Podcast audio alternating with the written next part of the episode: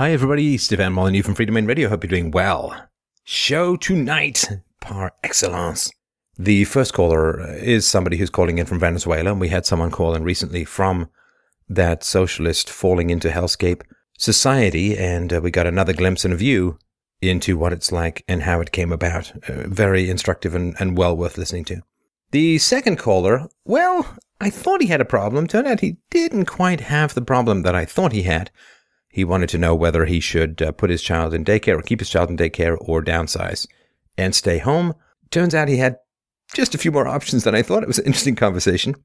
Now, the third caller wanted to know, how can I find a career that really satisfies me sort of intellectually, emotionally, morally? And he seemed to have, I guess, you ever tried riding a bike with the chain not on the spokes? It was a little bit like that. Great conversation nonetheless. Thanks everyone, of course, so much for listening. Please, please, please come by freedomainradio.com slash donate to help us out, to help us out. So, so important. We need you. We need you. We need you. You can follow me on Twitter at Stefan Molyneux, and don't forget to use the affiliate link at fdrurl.com slash Amazon. All right, up first today, we have Jake. Jake wrote in and said, Venezuela is hell. Death, hunger, sickness, and violence are galloping across the entire land. There are no prospects and no safety. Many are still hopeful for a change, but I don't see it happening anytime soon because of the level of entrenchment of the regime against an ineffectual opposition. Additionally, most people don't even care to understand why we reached this sorry state. Do you really think the creative, intelligent Venezuelans should remain here to waste their lives? That's from Jake. Hey, Jake, how's it going? Hi, Steph. Hi to everyone listening and watching. Yeah, welcome uh, to the show. I'm I'm sorry about the topic. Uh, what's happening for you uh, at the moment? Well, the latest in the news is that a bunch of news portals were blocked by every single I S P in the country because they were critical to the government. Um. Funny thing, though, they were blocked by private operators before they were blocked by the state-owned ones. That is very suspect. In any case, that's just um, the most recent, the most recent uh, bit of news that I have right now. There's always, if you if you turn to the um, to the back of the newspaper, you're always going to find a bunch of news about murders and deaths and, and thefts and awful things. And is it relatively safe where you are? Define relative. Define safe. Define where I am. I'll let you do those. Um, All right, because you're closer to the ground than I, I am. I, I, okay, it is relatively safe uh, in, in in the sense that I'm not expecting anyone to just burst into my house and and and shoot up the place. But that is not a that is not some. I mean, that is a possibility. It's not something that that's out of the ordinary. There are cases where people have gotten into. Um, relatively secluded. I live in a relatively secluded neighborhood. So there are cases where people have gone into relatively secluded neighborhoods and, and just uh, invaded a house, a home invasion. And uh, home invasions here, see, see, here's the problem. There are home invasions in the United States as well. But usually people survive those because there are pretty stringent laws for things like murder. Um, here, the laws are written, but there isn't so much interest in having them enforced. So uh, people die. Right. Right. There was, um, I mean, I had some messages from people um, from Venezuela. Uh, one one person wrote, this is the first video of Stefan's that I will not be able to finish. Got to thirty-one minutes before getting too depressed. I'm Venezuelan born, he said, and have most of my family over there still. My mother, who is here in the U S, speaks with my grandma, who is in Venezuela, every day. And the only reason why they are barely surviving is because two of my cousins who work in the airport get a small box of food every week.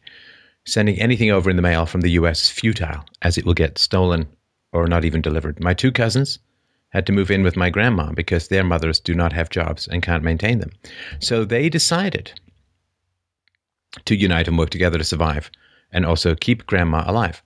I can attest everything said by this guest is exactly spot on. Never has it been this bad. People that lived in the early nineteen hundreds Venezuela had it better. Let yes. that sink in. That is correct. The chances of you getting killed for your possessions is just as high for the chances of you or your family members getting kidnapped and held for ransom. My mom's best friend, who is in, who is in the middle class, has eight cameras around their property, a shotgun at the ready whilst watching the camera screens from the inside of the house constantly. The family members swap shifts to do this. They have a very high wall around their property, and every morning they rush into the car and out of their steel gate as fast as possible, lest they get caught by looters who constantly try to cause them harm. I tell you all this not to pity me, my family, or Venezuela, but to give you a perspective on life that you have no idea how it feels like. You think you have it bad? Think again. Now look on your country and learn from current history. That was one comment. And the other one, wow, which really struck me, was um, with regards to Venezuela, went like this. When you try to set up a socialist state, but your retarded system fails, but that's okay because it wasn't real socialism. So you try again, and your retarded system fails, but that's okay because it wasn't real socialism. So you try again, and your retarded system fails, but that's okay because it wasn't real socialism. So you try again, and your retarded system fails, but that's okay because it wasn't real socialism.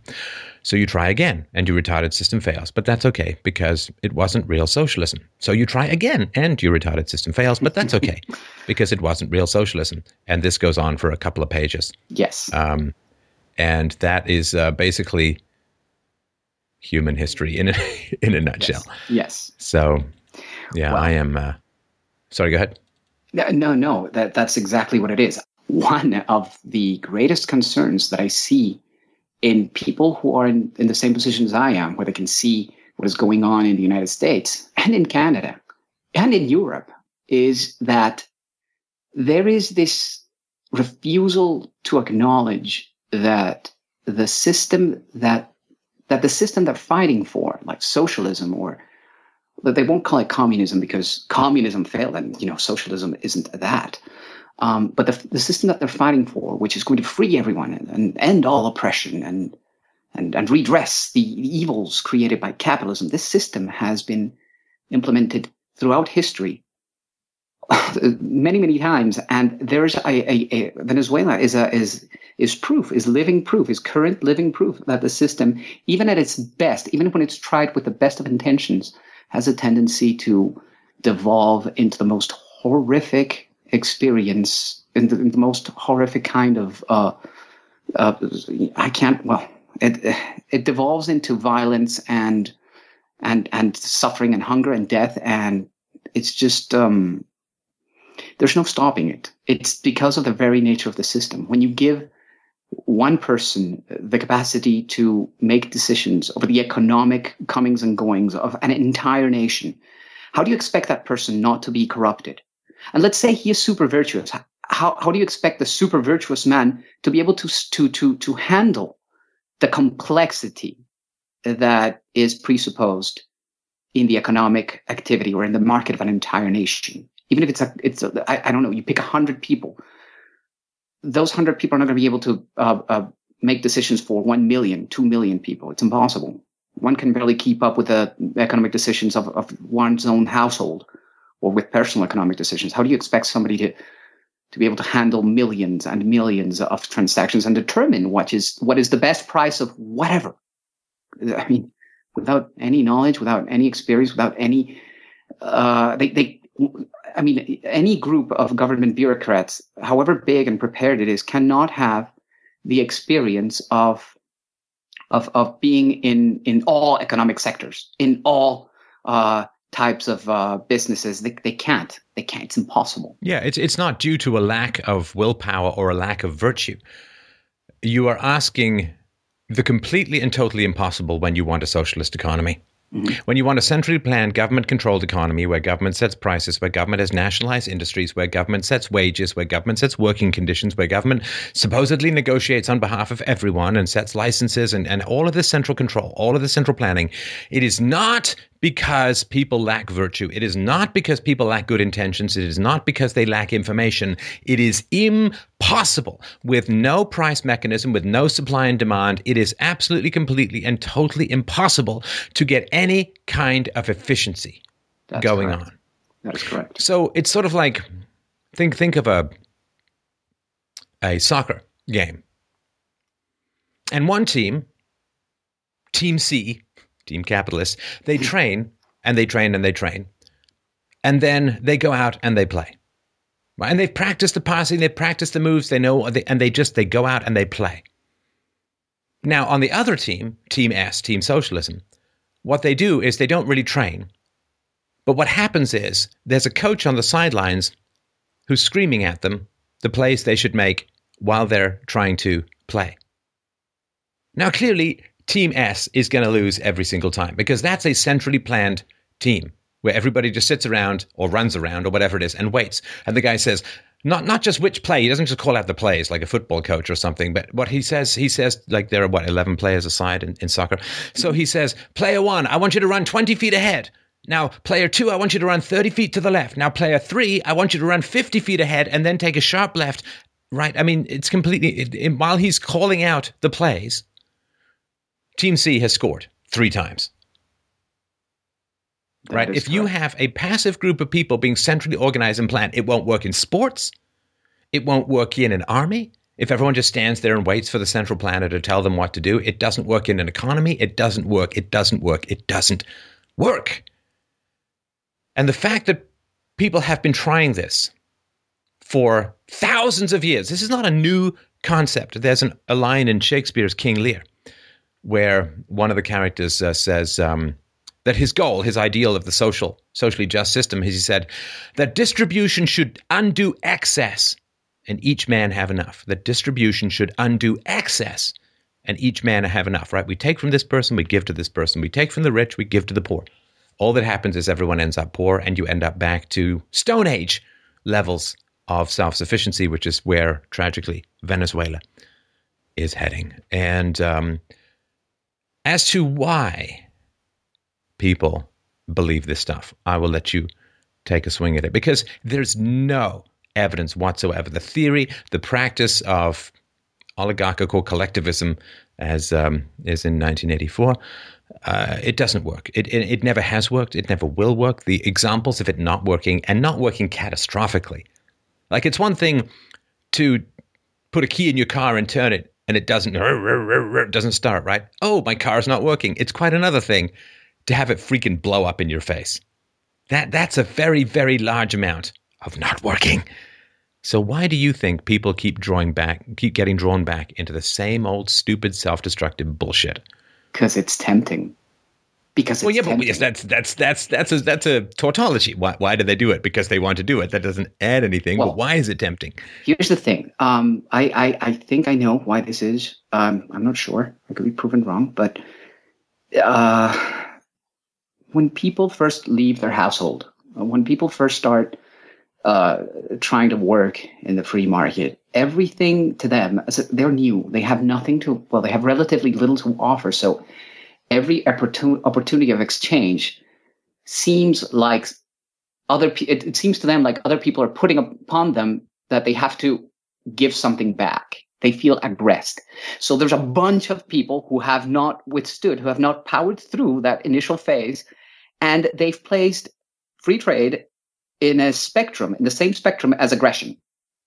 So if free trade is in the same spectrum as aggression, well, then it would only be consistent to try to control free trade in order to prevent it becoming aggression, because it's in the same spectrum. So they feel, uh, since they couldn't cut it, or since they know other people who can't cut it, or since they know, I mean, and there are many people who are not going to cut it for a long time, but eventually one's going to grow out of that. Um, at least that's what I think. Um, because everyone, I, it is my contention that everyone has something of value to offer. And if they don't, they can develop it. Everyone. Um, and I think that's a nicer view of the universe, by the way. In any case, they they they feel like since it's the spect- same spectrum as aggression, that it has to be controlled. And the only people who should control aggression is, you know, the government, the state is is create was created. I mean, you, you read Hobbes' Leviathan, you see that it was created exactly for that purpose. So they they try to protect other people or themselves sometimes by having the government intervene on their behalf against the the folks that they perceive to be the big guy, when in fact they ignore completely. The big guy is the government, and the little guy is the business owner who is, or or or the enterprise who's trying to deal with them, even in, even though they are much tinier than the enterprise. But the, the big guy is the government. They, they completely ignore how much bigger. And they don't they don't realize that aggression and free trade, it's not it's not a spectrum, it's a toggle. I mean, free trade is free trade until somebody flashes a gun or a or somebody lies or somebody um, tries to uh, do something without the, the knowledge of the other person, like hide something from the other person. At that at that point, it, it becomes aggression, but it's not a spectrum; it's a toggle. That's that's one possibility that that um, that I've always considered. Um, I guess the other thing is, when when you flash the possibility you're to millions of people and you say, well, look, just give us the power and we'll create conditions that are, you know, more um, appealing to you, more uh, beneficial to you. People sign up. People sign up because they don't, they externalize. People externalize, which is another uh, childish uh, impulse, by the way. People externalize and, and they think, well, the fault must lie outside of me. I'm not doing well. Uh, all I have to do is just give power to the people who are going to change the things that are making me uh, fail, and um, they will fix my life for me. Inevitably, it never happens. So the person who comes along who offers more, even more of that, they go along with that person, and so on and so forth until uh, Uh, small, you know, government controls devolve into full-fledged socialism, socialism, and then that devolves into, you know, what we have. That's one, another possibility. Um, right. Go on. Oh well, no. Um, that um, I, I, I guess it's it is sad that there are so many people who have not developed a level of maturity that is necessary in order to make political choices. And that is one of the reasons why I think we are seeing so much. I mean, we're seeing the popularity of these movements just continue to hold, at the very least, in spite of the evidence. I think it's it's immaturity on the part of the people who offer it and the people who want it and the people who vote for it,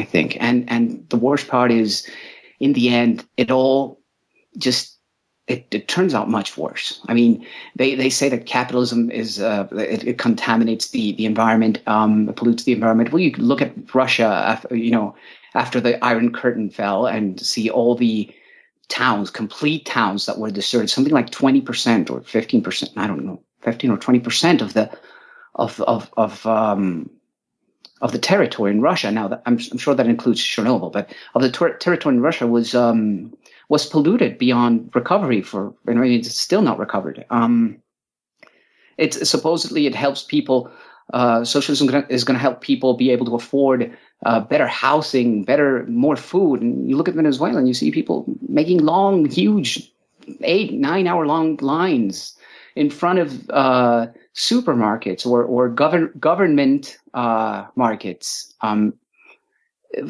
for, for, uh, from three or two in the morning until the next afternoon to buy like a tiny amount, like a, a bag of rice and some plantains. And uh, everything is much more expensive. Ex- there are products that are. Oh, that is another thing. It's it's so. So sneaky. There are two exchange rates in, in Venezuela. One of the exchange rates is the official exchange rate, which is something like ten dollars, ten, ten bolivars per dollar. The other, oh, well, there are not two, there are five actually, but I'm just going to focus on these two. So everything that is basic needs is supposedly made at that rate. Like if you, if you're an importer of food, you have a right to buy dollars at that rate so you can import food and then sell it for less. So you buy, I don't know, something costs a dollar. You use ten bolivars to buy it, and then you sell it for a dollar fifty. So you charge fifteen bolivars. Okay, that's the official exchange rate. There are a bunch of other exchange rates, and then there's the black market rate. Now the problem is the actual when you're actually going to buy dollars for whatever for whatever need you might have, and there's a bunch of stuff that you can't find in the country that you have to buy outside of the country in Colombia, or or have someone bring it to you who's traveling from somewhere. Um, when you go there, You, you have to go at the black market rate because official dollars are difficult, if not impossible, to find. Like you have to be really, really chummy with with, with government folks in order to buy at that rate. So um, that one is at almost four thousand bolivars per dollar. So that's that's four hundred times the amount. So what the government does is, well, you know, at ten bolivars per dollar, I mean, if you calculate the minimum wage, it's something like three thousand dollars a month. It's one of the highest, if not the highest, in the entire continent. But these poor people, they can't always find food. There isn't enough food at the government rate. The, most of the food is imported by people who have no access to these special dollars. They have to buy at black market rates. So when they go buy food, they have to buy four hundred times the price. So the the the the actual minimum wage is four hundred times less than what the government reports. Uh, was that clear? Yes. Okay. Yes. It um. Was. What else? I mean, I'm just, it, it, to me, it's, I, I, I don't think, one of the main contentions for which I wrote to you was that having people remain here, and people just won't acknowledge it here. And that's one of the things that makes me the angriest. You say, well, that's, that's socialism for you. And they're like, no, this isn't socialism. It's just that these people perverted that. Come on. No, no, no, no, no. We need, we need a, a, a system of free trade. And, um, like, yeah, but free trade is bad. Why? Nobody knows. Nobody knows. It's like, oh, because people exploit other people. Oh, thank you. That's not happening now, isn't it? Um, so I see people here, and it's very difficult. Nobody reads. Nobody reads. I, um, yeah, nobody reads. The worst thing you can do is open a, a, a bookstore here, because you, you're definitely going to fail. Um, I've seen a bunch of bookstores close in the last fifteen years, fifteen to twenty years. They've they just disappeared. Um, uh, only the big ones remain, but I have a theory that's because they also sell sell board games. Um, nobody um, knows anything about uh, when this has been tried and when it has failed before. You talk about Russia, you talk about Poland, you talk about um, Croatia, you talk about all the uh, countries in the communist bloc, you talk about China and how they are communist in name only, um, and um, nobody knows anything about that at all. Um, nobody uh, reads uh, political philosophy. Uh, they don't know why it's important for powers to be to not be concentrated in one person. They don't know why the president should not be able to tell the Supreme Court what to do, or why the president should not be able to tell Congress what to do, or why it's illegal for the Supreme Court to annul acts of Congress um, just because the president said they should. And it, it, there's a, but what everyone does know is that something has to change. That's one of the things you hear most often. And the other thing that you hear very often is we need to improve uh, the way we see the world. Like we need a, we need to change our mentality. But there is no alternative offered to what that change has to be. And there is no real definition of mentality. I mean, people have to realize that they have to take responsibility for their own lives. You hear that. That is good. That That, that is one of the things that you hear that I, I like hearing. But but then you, you, you talk to that politician who said, and you say, okay, fair enough. So that means that as soon as you're in power, I expect all the uh, government programs are just going to be gradually um, divested from. He says, well, no, people need food, people need housing, people need all these things. And they're like, oh my, okay. So, so if I, if I, if I take your political party and I make a dent, like a cut, it's the same color as the one that's in power. Inside, it's, it's, it's just as red. So, um, so people leave, you know, uh, prepared people, people who are intelligent and who have the means and, and, and people who have uh, something to offer, they leave because there's nothing to do here, Stefan. It's a desert. It's it's a desert. There are few, very few people who have found a way to make it work.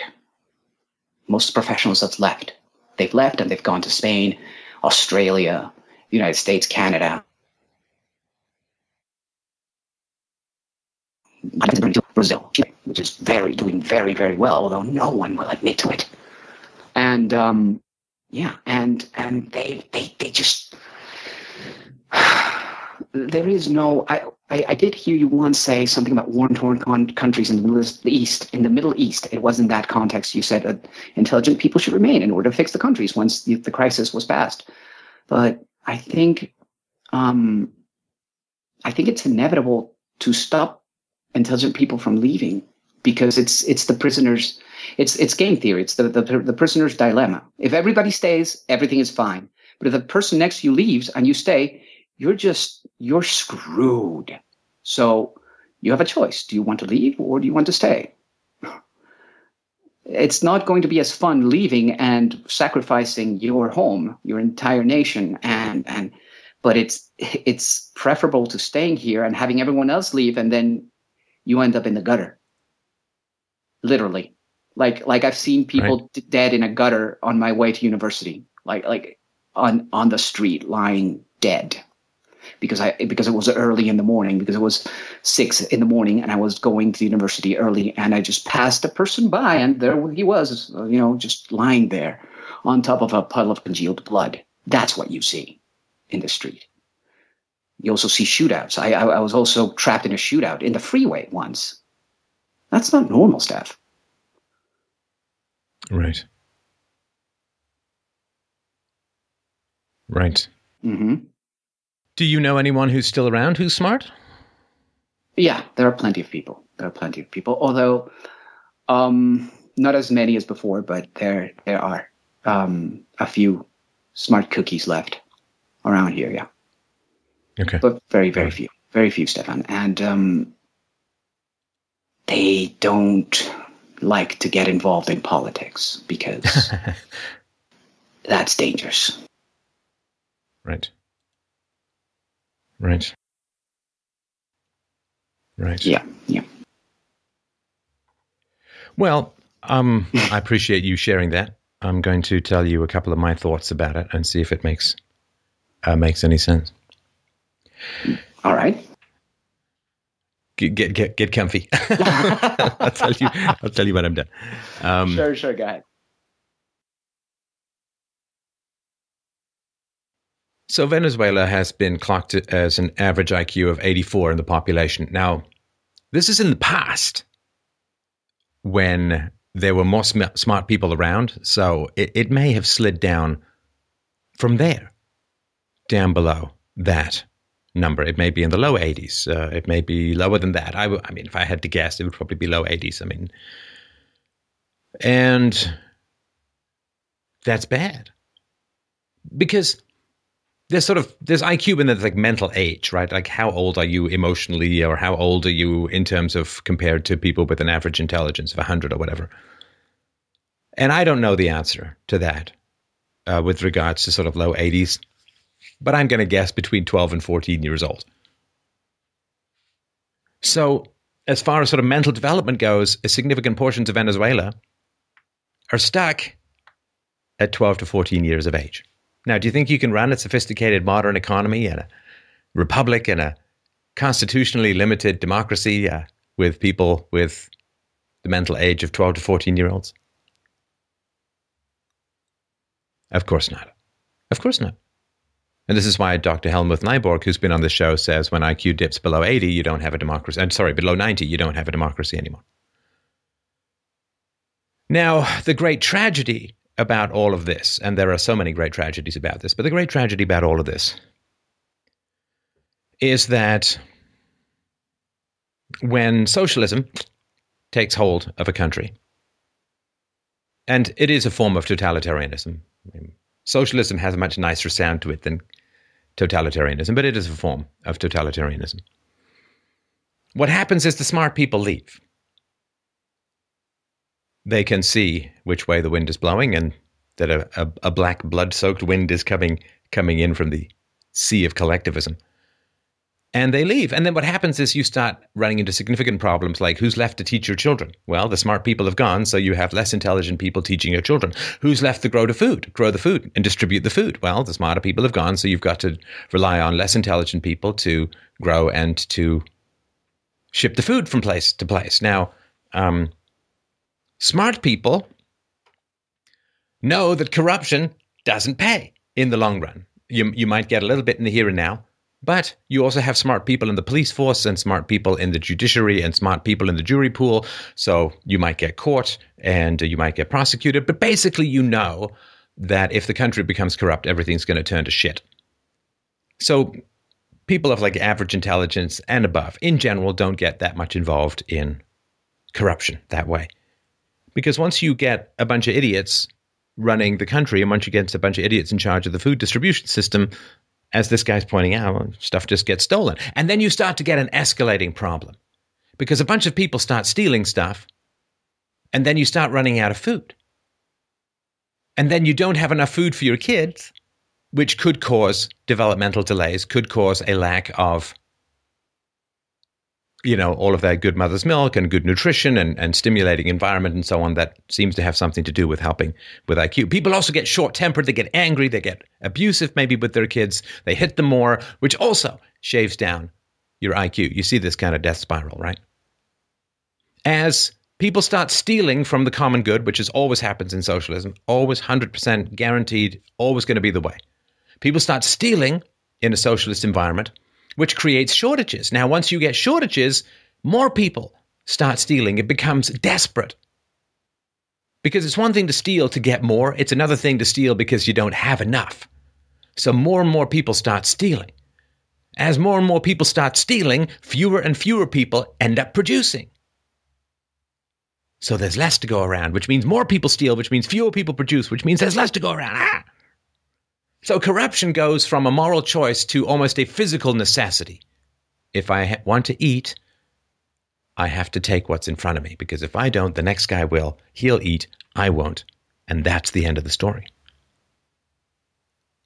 Now, if you have a mental age of twelve, thirteen, fourteen, fifteen years old, socialism seems more correct because it's like the family. The family runs on socialist principles in, in, in that from each according to their ability to each according to their need, right? Uh, I can make the money, my daughter can't, so right, I pay for her. So that all makes perfect sense when you're in a family. Now, it's not socialist because it's not coercive, but nonetheless, that is the reality. So if you have a population that remains somewhat childlike, even when they reach their full maturity, then socialism is just going to make sense to them as a whole, right? Now, the other thing too, which is why I keep circling back to this I Q issue, is that I, I have no doubt at the moment that there are environmental factors significantly depressing I Q in the Venezuelan population. And that's horrible and that's tragic. But even if everything was perfect, which it was, more or less, right? I mean, the, the, in terms of where it was three hundred years ago, Venezuela, up until a couple of decades ago, was doing relatively well. And um, the problem with that aspect of things is that when you have a lower I Q population, in other words, even if things were ideal in terms of development and in terms of uh, nutrition and so on, you know, sixty to eighty percent of I Q appears to be hereditary. The later on you go in life, the more hereditary it appears to be. And if there are genetic limitations on I Q, as there seem to be for the Venezuelan population and for other populations around the world, they can't do as well as Japan. Sorry. Can't do as well as China, can't do as well as Western Europe because of you're more than a standard deviation down from Western Europe at eighty-four and you're more than a standard deviation down from Japan and you're more than two standard devi- deviations down from Ashkenazi Jews, particularly in the language realm, one hundred fifteen. So you're just not going to be able to do as well. Now, I don't know if you've ever been in a situation where you just can't do as well as people around you. Has that ever happened to you in your life? Not really. Lucky man. Um, I mean, that, I mean, that's, yeah, go ahead. I mean, I, it has happened, but it has happened, but because I have um, a severe eyesight deficiency. So there are things that, like, I'm I'm not a sharpshooter, and I don't think I ever will be a, a, an excellent sharpshooter because I can't see very well.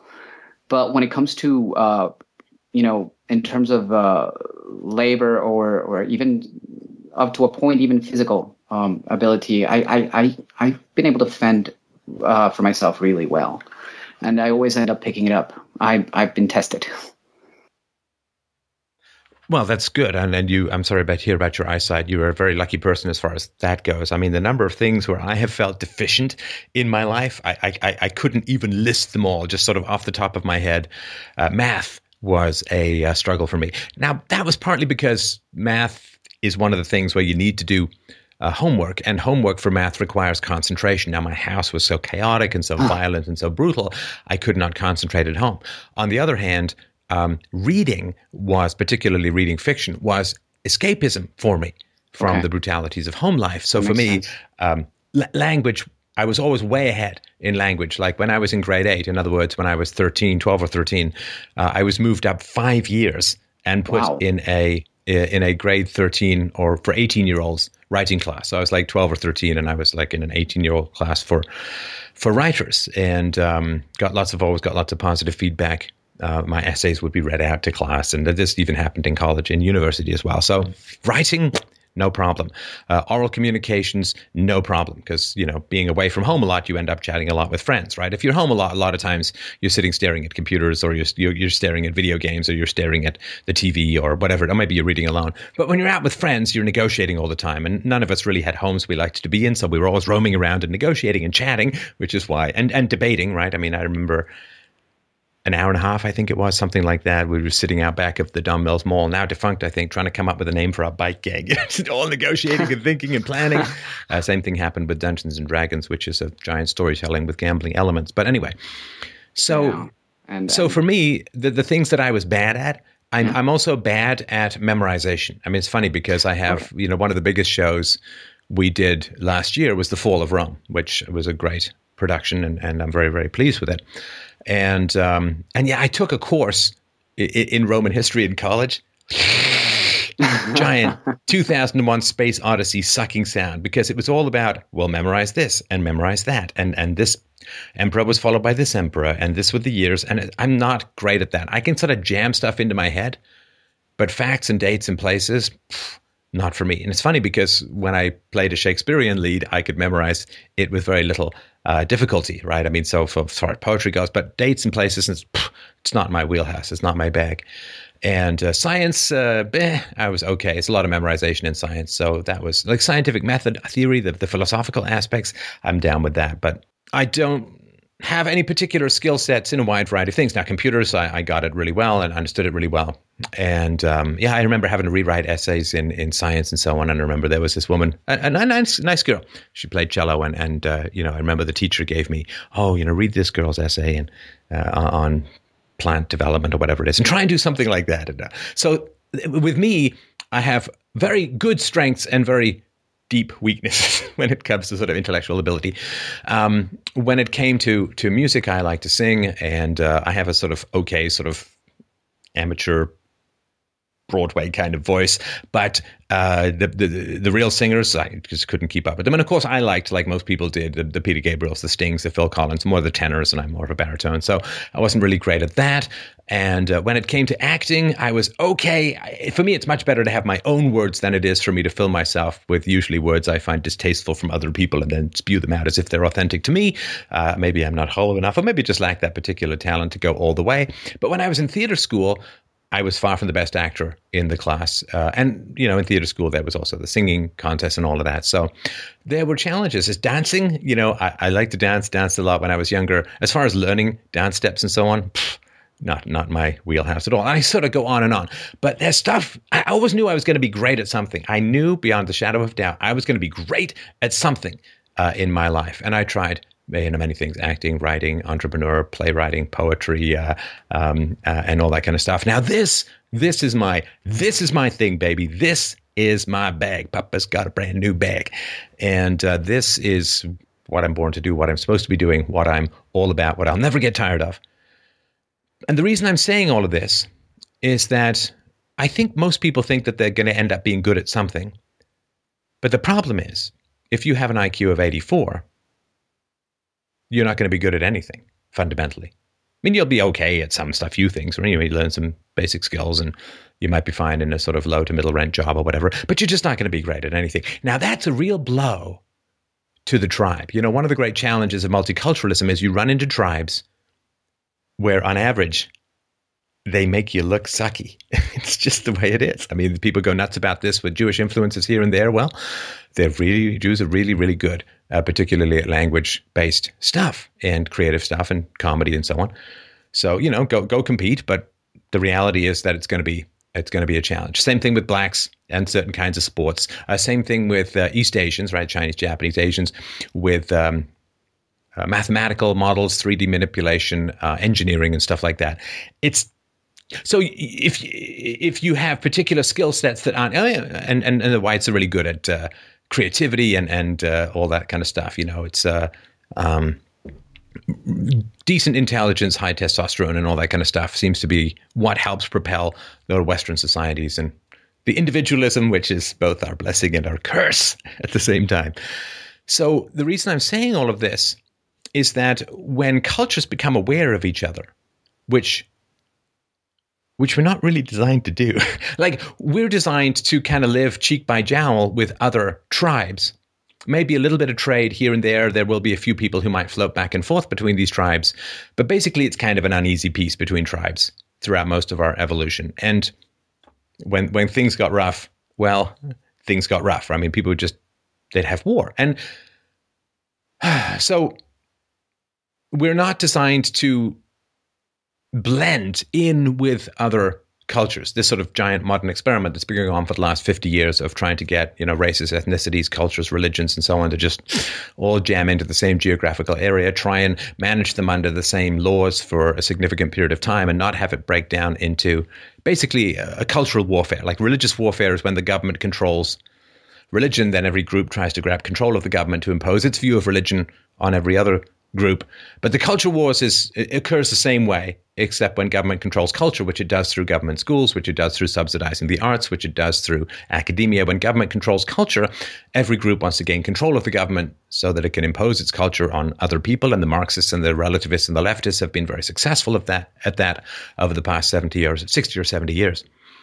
So when we run into other cultures, generally what would happen historically is we either do this sort of uneasy side-by-side, live cheek by jowl with each other, maybe a little bit of blending, and this sort of happened with the Germanic tribes and the Romans and the late Roman Empire, or one conquers the other, like Genghis Khan style. And But there's not this sort of let's hang out and stare at each other from across this divide of biology and, and I Q and culture and religion and history, genetics and so on, right?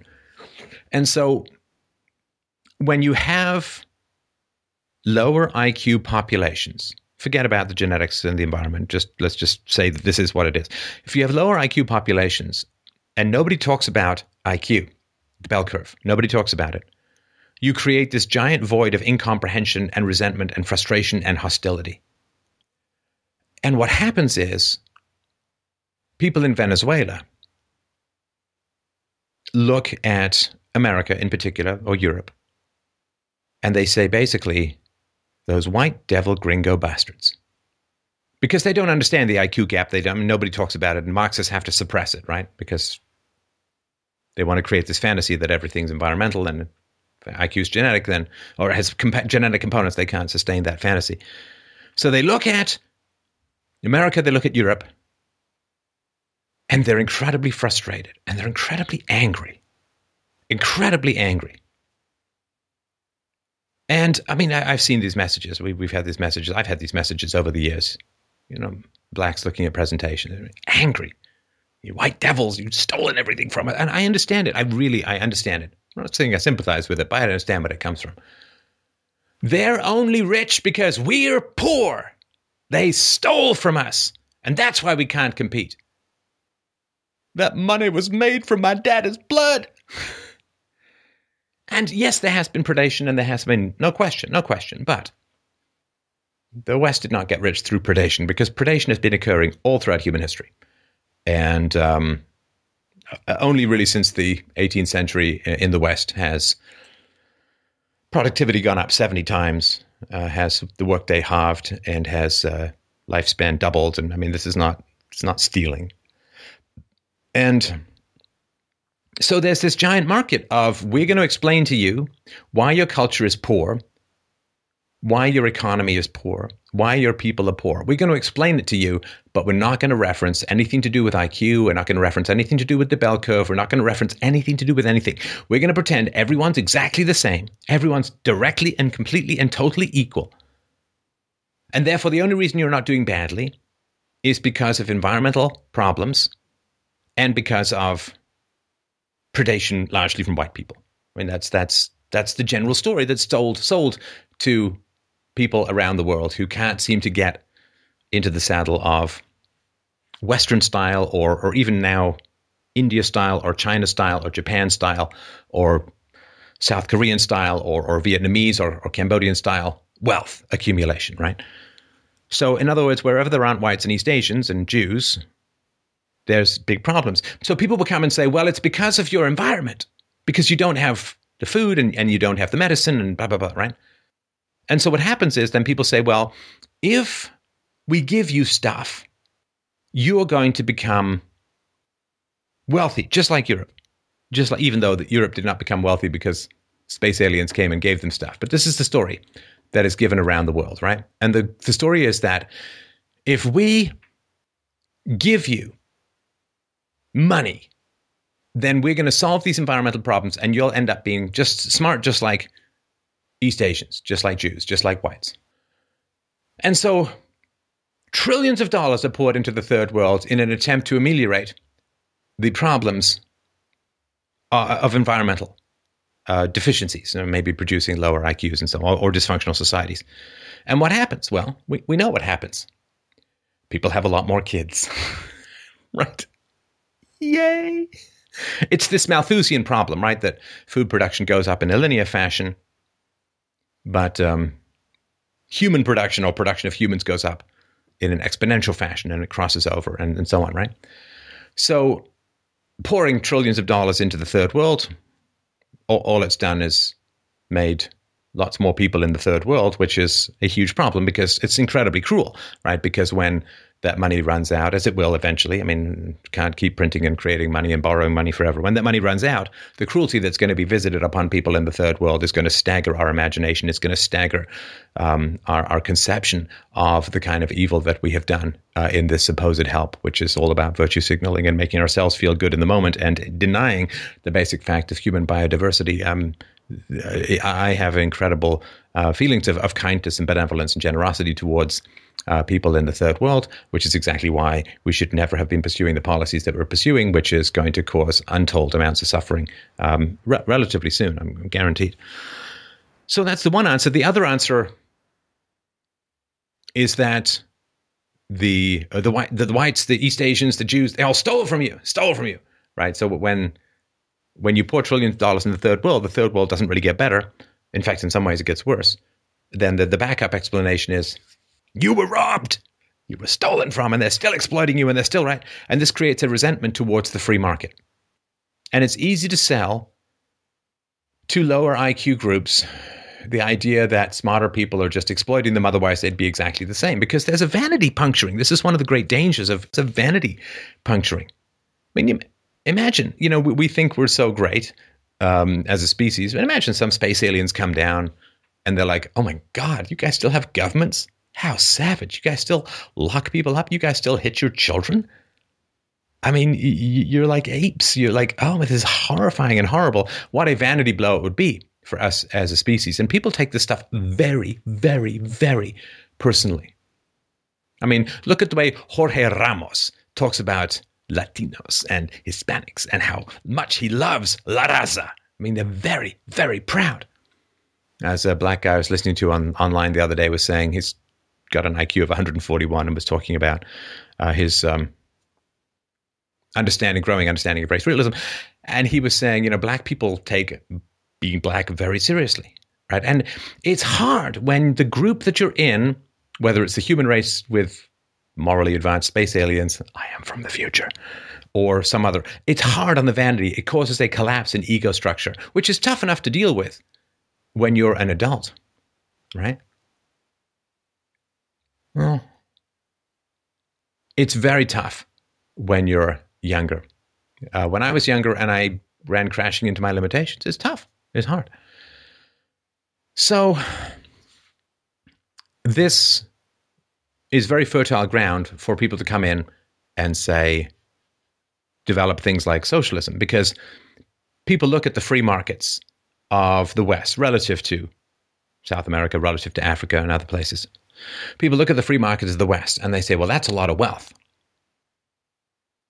Now, can they create and sustain a free market environment? Well, a free market environment requires significant intelligence to understand, right? That the value of predation is pretty obvious and pretty immediate. The value of establishing property rights and establishing contracts and establishing uh, an economy free from government interference. I mean, this is all very high concept. You got to look over the horizon. You got to defer gratification. This is all higher intelligence stuff. And you know, I don't say this like the West is so smart that we're hanging on to it. I mean, we're handing it out piecemeal as it stands. And so when people come along and say, well, the free market exploits you. You're poor because you're exploited. Not you're poor because at the moment you have an average I Q of eighty-four in the country. So you're poor. Sorry. You know, it wasn't like the, the, the Japanese came over and and stole your I Q with a straw, right? I mean, I mean, it, it's just, it's the way it is.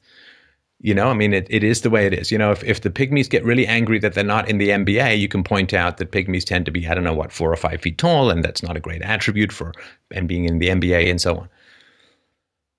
But it's hard to tell people that. You know, it's very disappointing. It's very challenging.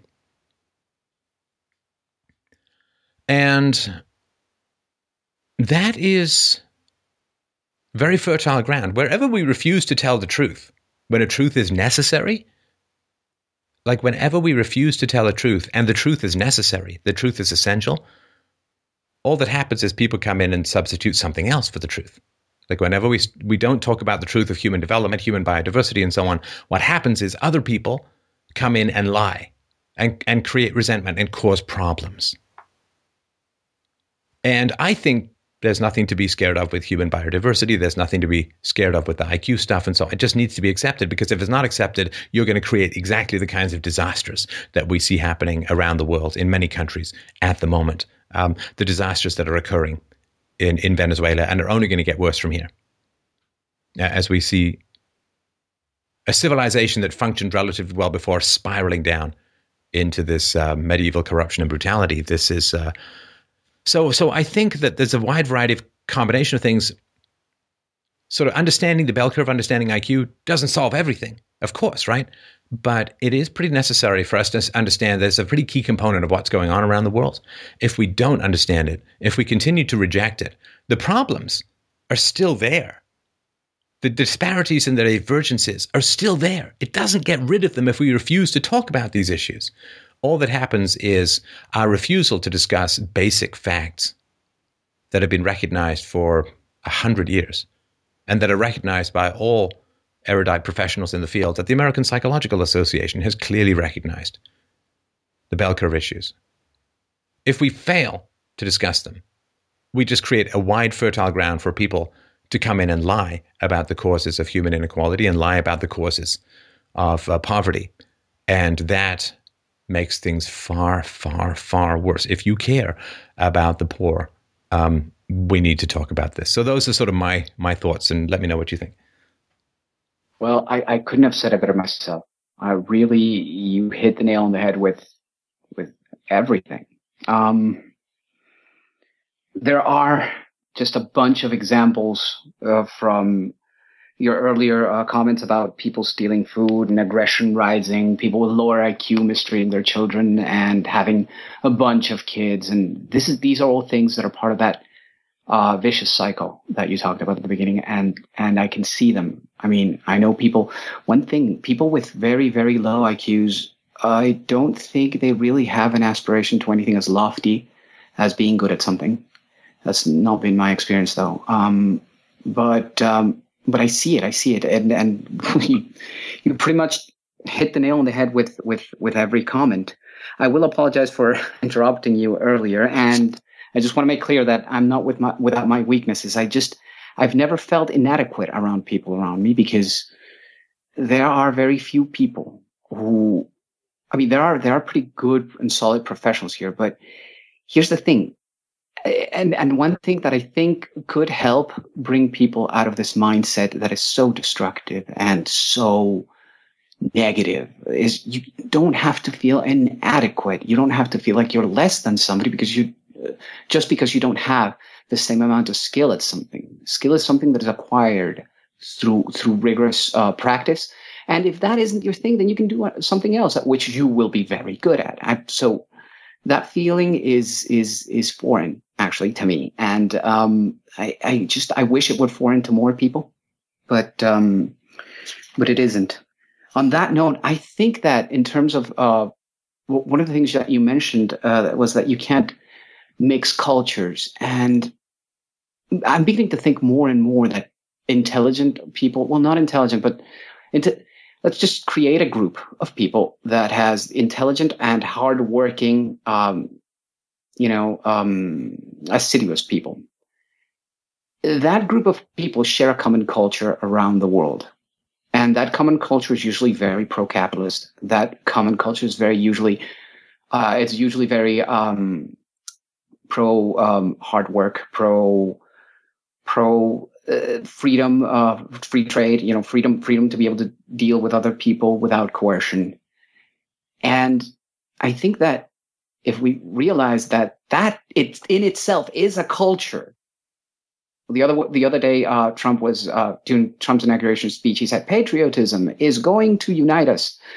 Well, yeah, that that helps, but that does help within the borders of a country. But if you're going to be dealing with people from outside the country, which is inevitable, I think that it would be a good idea to try and promote that culture, the culture of the hardworking and the intelligent and the driven and and and. You know, the culture of not wanting something that is unearned or or that you have not, um, uh, you know, something that you haven't given something in exchange for. Um, I, I have a thousand notes, and uh, but I, it's been, uh, you've you've had me for an hour and you have four callers. This show is going to be really long if we stay on. You have to promise. Yeah, no, that's a good point. Listen, I, I appreciate the call. I'm I'm glad that you are in a secure place, and feel free to call back in anytime. And, and thank you for letting me um, have my uh, monologue. So thanks a lot for the call, and let's move on to the next caller. Awesome. Up next, we have Kyle. Kyle wrote in and said, with a very young daughter, is it better to have her in daycare part-time, but living in a better home and neighborhood, or should I quit my job and move to a smaller home in a neighborhood of less quality, but be a stay-at-home dad? That's from Kyle. Oh, Kyle. How oh, you doing, Kyle. Chris? I'm well, thanks. How you doing? I'm very well, thank you. Do you do you really mean that question? Do you really I, not know I how I'm, I'm going to answer that question? No, I, I absolutely know how you're going to answer that question.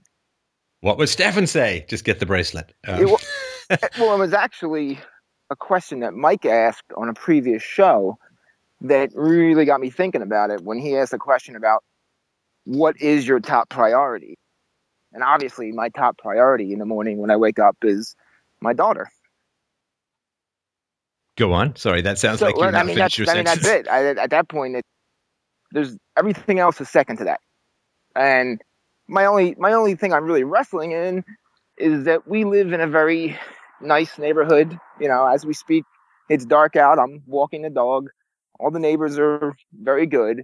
Um, and if I were to leave my job and only rely on my wife's income, we would move to a much less safe neighborhood, uh, a neighborhood which has an element to it that I'm not real happy about.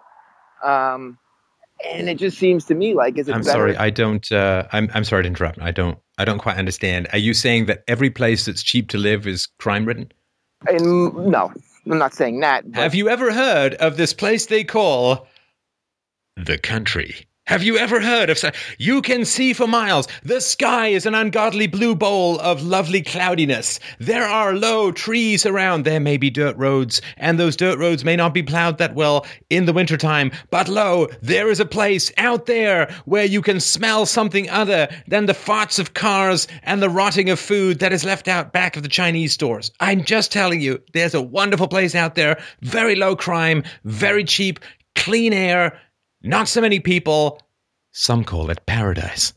Well, I mean, the Cessna's in the shop right now, so my wife's commute from the country might be a little bit longer, uh, maybe about two, three hours back and forth from where we live to where her job is. Um, she works in the city, in a very large metropolitan city. So, I mean, part of it's that. We're kind of constricted by her job, at least.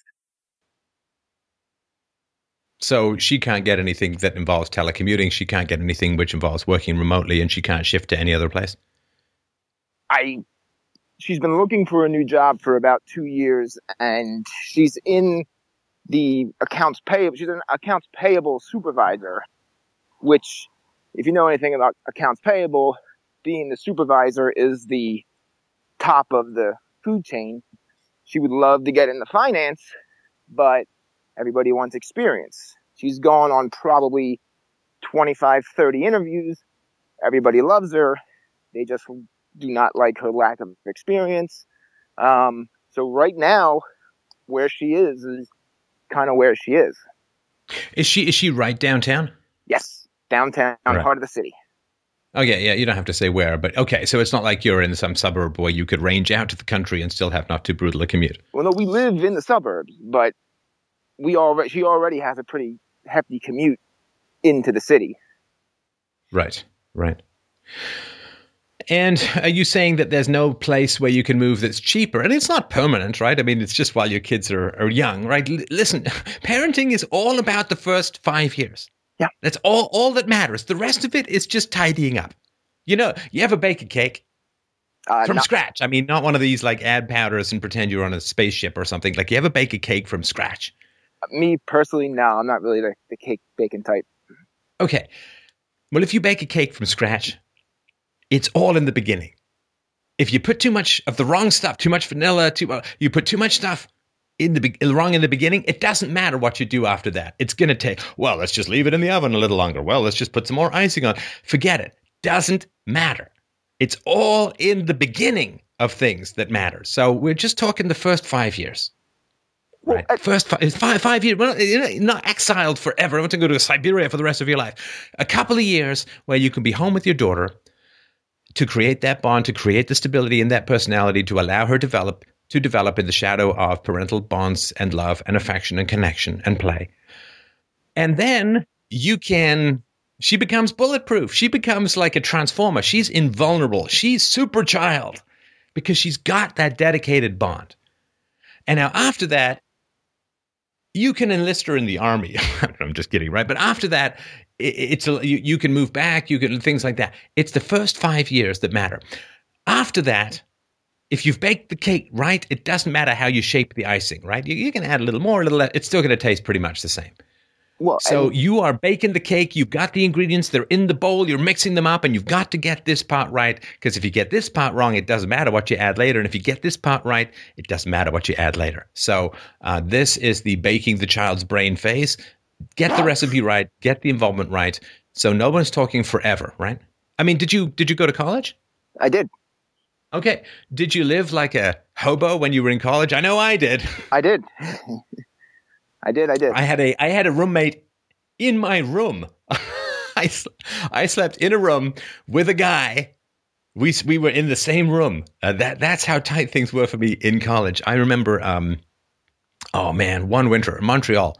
It's cold as a witch's tit, let me tell you. Cold as a feminist heart. And I one winter was so broke that I barely turned on the heat. Now, Montreal gets like minus twenty, minus thirty. It's horrible. You wake up in the morning and ah, you can see your breath. You got to bundle yourself up in like nineteen sweaters. And and it actually, it turns out it was a complete waste of time, because I got the first bill and I was like, well, this is really high. I can't afford this. And it turns out that they actually calculate your bill not based on your current usage, but based on some weird ass guesstimate from the previous person's usage. So it was completely useless for me to be that cold for that long. But anyway. Um, or, you know, what's great about being a student when you're broke is um, you have no place to get, you, you have no easy way to get groceries. I remember biking with groceries on a bike in the snow during a snowstorm in traffic with, you know, the, the plastic bags hanging from my bike and don't, don't turn too quickly or they're going to go into the spokes. And yeah. And, um, uh, but you can get coupons from the student newspaper where it's two for one subs. Thank you. Sub place of the gods for my two-for-one subs, because you can take them home, you can freeze them, you can thaw them, uh, you can eat them, and it's good good eating. You can really pile that, sti- that stuff uh, high. You can also get a hot dog with a side salad if you just put enough stuff on top. Anyway, enough stories of my uh, poverty-stricken uh, student years. But you downgraded for your education, right? I assume that you came from a more comfortable place living with your parents, and then as a student you lived like a hobo, and then you've upgraded since, right? So you, you already know what it's like to downgrade. It's not that bad. No, it's not that bad, but I downgraded. I went through all that so that I could provide this very sort of privileged life for my family, for my, you know, for my daughter. And so now it's kind of seems like, well, you know, the past ten years, well, the, the hell with them, all bullshit. Now, you know, stay at home and bake cakes. Well, what do you think your daughter wants? A bigger I, house or a present father? Well, and that's so. Let me let me get into some of the specifics of this too, because she's only in daycare two days a week. Uh, the other, I work four ten-hour shifts, so three days a week it's me and her. Um, one of my my in-law or my mother watch her one day a week. Um, And my wife has her pretty much exclusively the last day. So she is only in daycare two out of seven days. And it's a private daycare. It's How old only, is she? Uh, she's seven months old. Seven months old? I know. So you say only two days a week. How do you think, Kyle, a seven-year, seven-month-old experiences a day in daycare? Oh, it's From her be- time sense. Forget about yours. Well, it's only a certain portion of it. What is it like for her in her sense of time and connection? It's got to be absolutely traumatic, brutal. She thinks you're never coming back, I think. Yeah, you're, you're telling me. I am that left I in a snowbank by my parents. I sure hope there aren't any bears around. Well, and that's, I see these older kids who get dropped off at daycare. And when their parents are taking them in, I mean, you'd think they were sending them off to, you know, fight the Germans or something. The kids are screaming and yelling and clawing. And it's like, no, just don't leave me. And But my- you think of evolution. Think of evolution. Why would, in evolutionary terms, when everyone's around and they're all hunter-gatherers and they can sit around on their asses and pick their noses because they've just hunted or whatever, one parent's always around, why would parents be ha- in a tribal situation, why would parents be handing off children to a stranger? What would cause that in a hunter-gatherer society? Uh, some sort of illness, war, sickness. Yeah. Let's just say a complete freaking disaster. Some complete freaking disaster. Why would you be handing off your children? Because daddy's drowning on the Titanic. I'm going to hand you to strangers. Because we're both ill and we're going to go off into the forest to die. Because we're going off to war. Because things are on fire. Because there's plague, pestilence, famine, destruction, rains from the sky, frozen frogs landing on our forehead. Disaster. The Old Testament loop we're stuck in. You know, God hates us and wants to freeze the Jews, and he thinks we're the Egyptians, and things are just going from bad to worse. So, of course, when parents hand off children, children are going to freak out, because nothing short of a disaster from an evolutionary standpoint would trigger such behavior.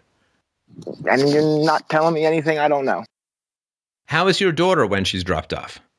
Well, she's very young. I mean, she's happy to be awake, I suppose. I mean, she doesn't cry or anything, really. And how is she when you come to pick her up? Oh, she's ecstatic. Face lights up, and she just, you know, she thinks she just won the lottery. Right. Right. That's the thing. I know what you're saying is one hundred percent true. I just, I, you know, the, the petty humanistic side of me just wants to not go through all the sort of sacrifice and pain and everything I'm going to have to go through. But I know. How much are you pay? But sorry, let's before we get to the your existential angst, how much are you paying for daycare? Uh, seventy-five dollars every day, two days a week, about one hundred fifty dollars a week. So uh, six hundred dollars a month or so, right? Yeah. All right.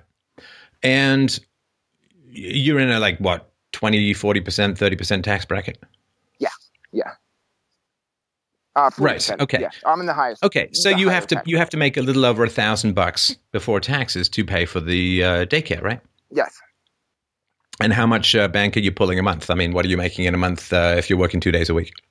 If I'm working two days a week, well, I mean, I'm very well paid hourly. Uh, depends on, you know, overtime, uh, maybe two days a week, maybe about two thousand dollars-ish.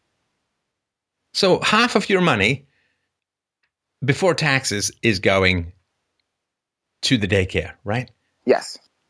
Oh, sorry. Did you say two thousand dollars a week? Uh, that's no, that's about, if I'm working two days, full two-hour days. Mom, about Wait, what do you mean full two-hour days? What do you mean? Well, no, so if I'm working full two full days at an yes. hourly rate, probably yes. those two days, about two thousand dollars. one thousand dollars a week a or a month? Two days. So you make one thousand dollars a day? Roughly.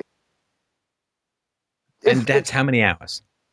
Uh, it can be eighteen. eighteen hours, okay. What do you do, out of curiosity? I work in a very high-risk um, line, like high-tension lines, hazard pay, fifty dollars, sixty dollars hour kind of stuff I pay. All right. So when you're gone, you're really gone, right? So if you're yeah. making fifty bucks, yeah, you're so making like fifty bucks an coming. hour. There's a storm coming where I live today. I'm on call. If I go in, since I'm technically not supposed to be working tomorrow, it'll be time and a half. I could be there for eighteen, twenty hours. It would be a tremendous amount of money. Right. Right. Okay. I got it. So I, I understand. So, um, because you're unionized and, and, um, all that, right? And is it yes. government work? No, no, it's a, it's a private company, but it's subsidized by the government heavily. Okay. Got it. Got it. Got it. All right. Okay. So you are making, um, significant amount more. There is, of course, the high risk danger element. Uh, people, I assume, don't get injured too much, right? Uh, three people died last. Out of how many people? Uh, one hundred forty-five. Okay. That's just my, so that's just that my too. shop. That's just my, that's just yeah, my Yeah, yeah, I got it. I got it. So there's that aspect too, that uh, you, you might end up someplace new. It just might not be a place in a cheaper neighborhood. It might be a pine box in the earth, right? Correct. Or the hospital. Or, yes. Right. The hospital. Now, um, they do have these things in the country too, right? They this do. requirement. Yeah. In, in fact, in the country, uh, as far as I understand it, in the country, uh, power outages can be a fairly significant problem because people are so stretched out, right? Yes. So you could get a job in the country, right? Yes. Now, if you get a job in the country and you're able to make two thousand dollars a week, and you don't need to pay for daycare because your wife's home, and you're still only working two days a week. What is wrong with that? Well, that, that's I'm I would still be working four days a week. I mean, you have certain hours you have to meet. My example. What? No, no, hang on, hang on. You you said you're working two days a week now. Four, no, I'm no. That's what I earn in two days. I work four ten-hour days plus overtime, so I work forty hours a week. They're just trimmed, trimmed into four days instead of five days. Plus, there's dramatic amount of overtime. Oh, sorry. So, so you're okay. Pole, you're sorry. Your your kid's in daycare two days a week. Yeah, I got it. Yeah. Okay. So if you're on a poll and the job's not fixed, and it's you know quitting time, you don't get to come off. You the stay poll. till you're done. Yeah. Exactly. Yeah. You stay till you're done. Okay. So, but if you're pulling home eight thousand dollars a month, that is like. Okay, let's say you ten thousand dollars a month. Okay, so you're, you're booking one hundred twenty large a year. Before taxes. That is yes. more than enough. I mean, that is way more than you need to comfortably live, live in the country, and your wife wouldn't have to have a commute at all. Uh, this is true. Um, but then, I mean, you don't just walk into, hey guys, I would like to, I'd like a job in your shop. Why don't you, uh, you know, make a spot for me? And these are very, I mean, even though it's very dangerous, they're very highly desirable job. Right. But you said your wife couldn't get the job because she lacked experience. You have a lot of experience, and there are fewer people living in the country. So don't don't throw up these artificial barriers when you haven't even looked into it. I just, did I just give you a new possibility, a new idea? No, you did. Um, I think. Okay, so also, the first thing you did was tell me why it was impossible. Well, you know, you're wrong. You're right. You're right, and it's annoying. Right. Sorry, I apologize. Okay, I mean, just just be open. It's a possibility. Yes, it's a possibility. Correct. Uh, you, you say, hey, I'm super skilled, super experienced, willing to work hard, and I'm available, and see what happens, right? Right. Well, and I think my part of my issue also has been I've been we've been approaching the situation from I would be the one to stay home, because in five, ten, six years, I could pick up right where I left off doing the same job, whereas my wife, if she left her job, you know, she would be much harder for her to get back into that sort of position. So you're right. But why? She, she could home, stay. You know, hang on, hang on. How do you know? I I don't know. She knows her work. I'm not. Well, she could uh, she could stay educated. She might be able to get something part time that's remote. I mean, I'm sure that there are people in the country who also need their books done or accounts payable or whatever. So again, you guys just have this conclusion that things can't be done, and I can't understand that. Okay, who makes more money, you or your wife? Uh, I I make more money. Right. So it, if you were, and your jobs are more portable, uh, and and so on. Your job skills are more portable, uh, so it would make sense for you to work and for her to stay home. Correct. But then again, you also have the, hey, Kyle went to work and didn't come home from work because he got electrocuted and died aspect of it. But too. you're do, but you're doing that. But you're doing that anyway. You're right. I don't. I don't understand. you, you, if that, if that if that's an issue, then why do you have this job in the first place? Because of the money. I mean, okay, so let's, you know, I, I don't agree with the, the risk of the job, but, you know, everyone has their own particular preferences, but, uh, you know, the work needs to be done and, and so on, right? Yeah. So absolutely. Do you think that your wife would not want to stay home? Um, I, I know that she would. Yeah, I absolutely know that she would. So your wife wants to stay home. You can easily afford it. It makes much more sense financially. But, this, but there are what ifs there. I mean, it's not like, okay, I mean, it's not that simple. It would take a dramatic amount. I'd have to find a position in an open shop someplace. Um, and I'm not, I'm not trying to throw up artificial barriers. I'm just being logistics of the situation. No, no, no. You're trying to give me answers to questions you haven't even thought of until tonight. So don't, everything you say is crap. Sorry. Right. You you, just, you need to explore it. You need to look into it. Yes. Right. You don't know. You don't know. There could be a job that's perfect for you. You don't know. Now, of course, there is something, I don't know where your wife's politics are or her gender things are, but there is something. A, a woman has to, who quits her job has to really trust you. Plus, for God's sakes, get some life insurance. But anyway, uh, a woman who quits her job and depends on you, she really has to trust you. Yes. Right. So if your marriage is, is rock solid and stable, then um, you'll be you'll be fine with that. But here's the thing. Kyle, mm. you have a child. I do. So it's not up to you anymore. That's the beautiful thing about being a parent, is your your priorities just get set for you. It's not up to you anymore. I mean, I'm telling you this, Kyle, your daughter is going to grow up and she's going to listen. She might even listen to this particular show, right? And she's going to hear me trying to convince you or your wife to stay home and be a full-time parent, which is basically to be a parent, right? Yes. You have become a parent, which means that your priorities are set for you. You have given up your free will. You're kind of trying to like, you're, it's like you're trying to live like half a parent or or a parent with no particular interference in, in my lifestyle. Forget it. It doesn't work. It doesn't. That's not the job of a parent. The job of the parent is to wake up in the morning and say, what is the best thing for my child? And that doesn't mean you don't become an individual, and it doesn't mean you surrender to everything, and it doesn't mean you give that child everything that they, of course not, right? Because that's not the best thing for the child, right? And the best thing for your child is to have a stay-at-home parent. Don't, don't shoot the messenger. That just appears to be the basic facts of the situation. The best thing for your child, the best thing for your daughter is for, for you you or your wife to stay home with her for the first couple of years. And you're like, well, but how can I maintain where we live, and how can we maintain our careers, and how we can... Nah, nah, nah. Simple answer, you can't. You can't. Not if you want what's best for your daughter, in my humble opinion. You can't.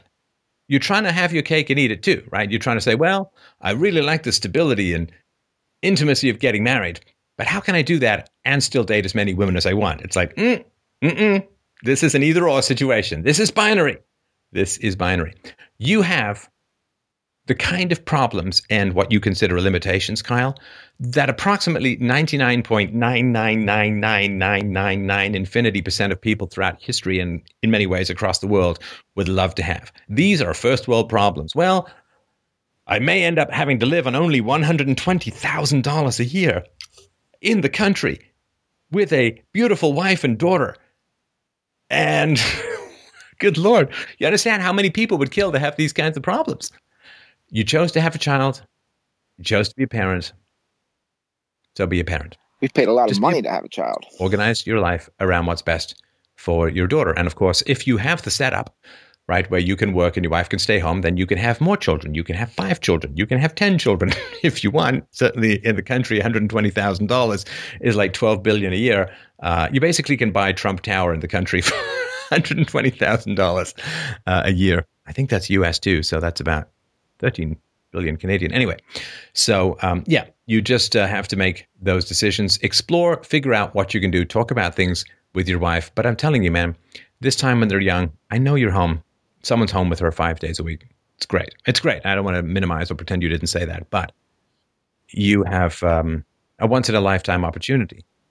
I mean, if you have other kids, which I hope you will, I mean, give some siblings over, um, then you will have that opportunity again. But the opportunity to be home all the time with your child is is just, it's so amazing and it's so wonderful and it is such a gift that I can't imagine anything. Once once you get there and once you understand what that's like, uh, and once you understand what it's like to not have the stress of two people working, of two people commuting, of two people having to do all this stuff, uh, you'll look back and you'll say, man, the only thing I can't figure out is why we didn't do this sooner. So uh, I hope that that makes sense. Thanks very much for your call.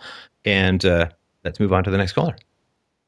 Up next, we have Jake. Jake wrote in and said, I'm a recent college graduate and landed a job in my field, although I have slowly come to realize that I do not want to pursue it further.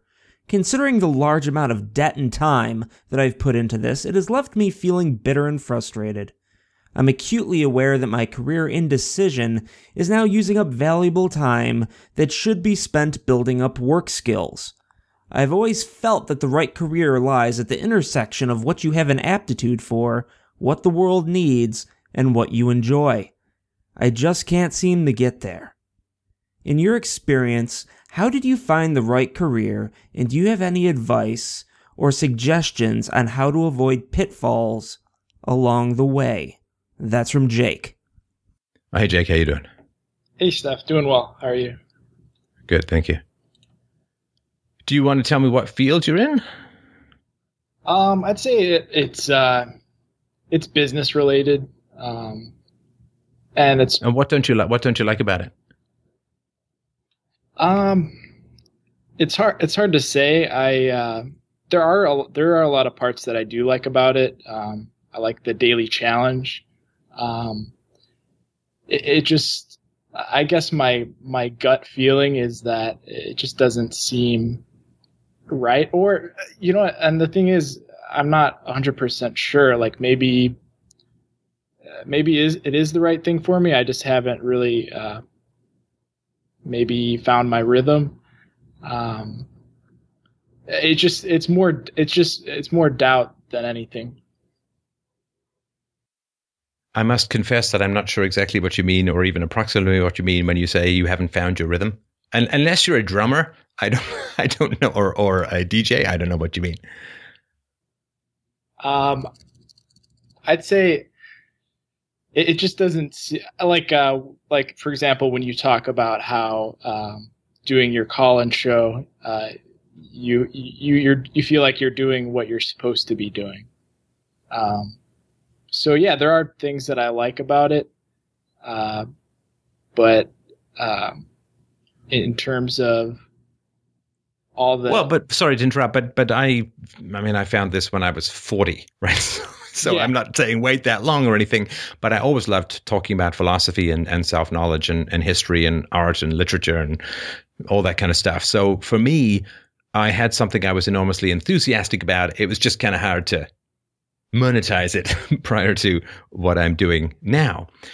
And so is there something that you have in your life that you're wildly enthusiastic about that you don't know how to monetize, or are you missing the enthusiasm in general?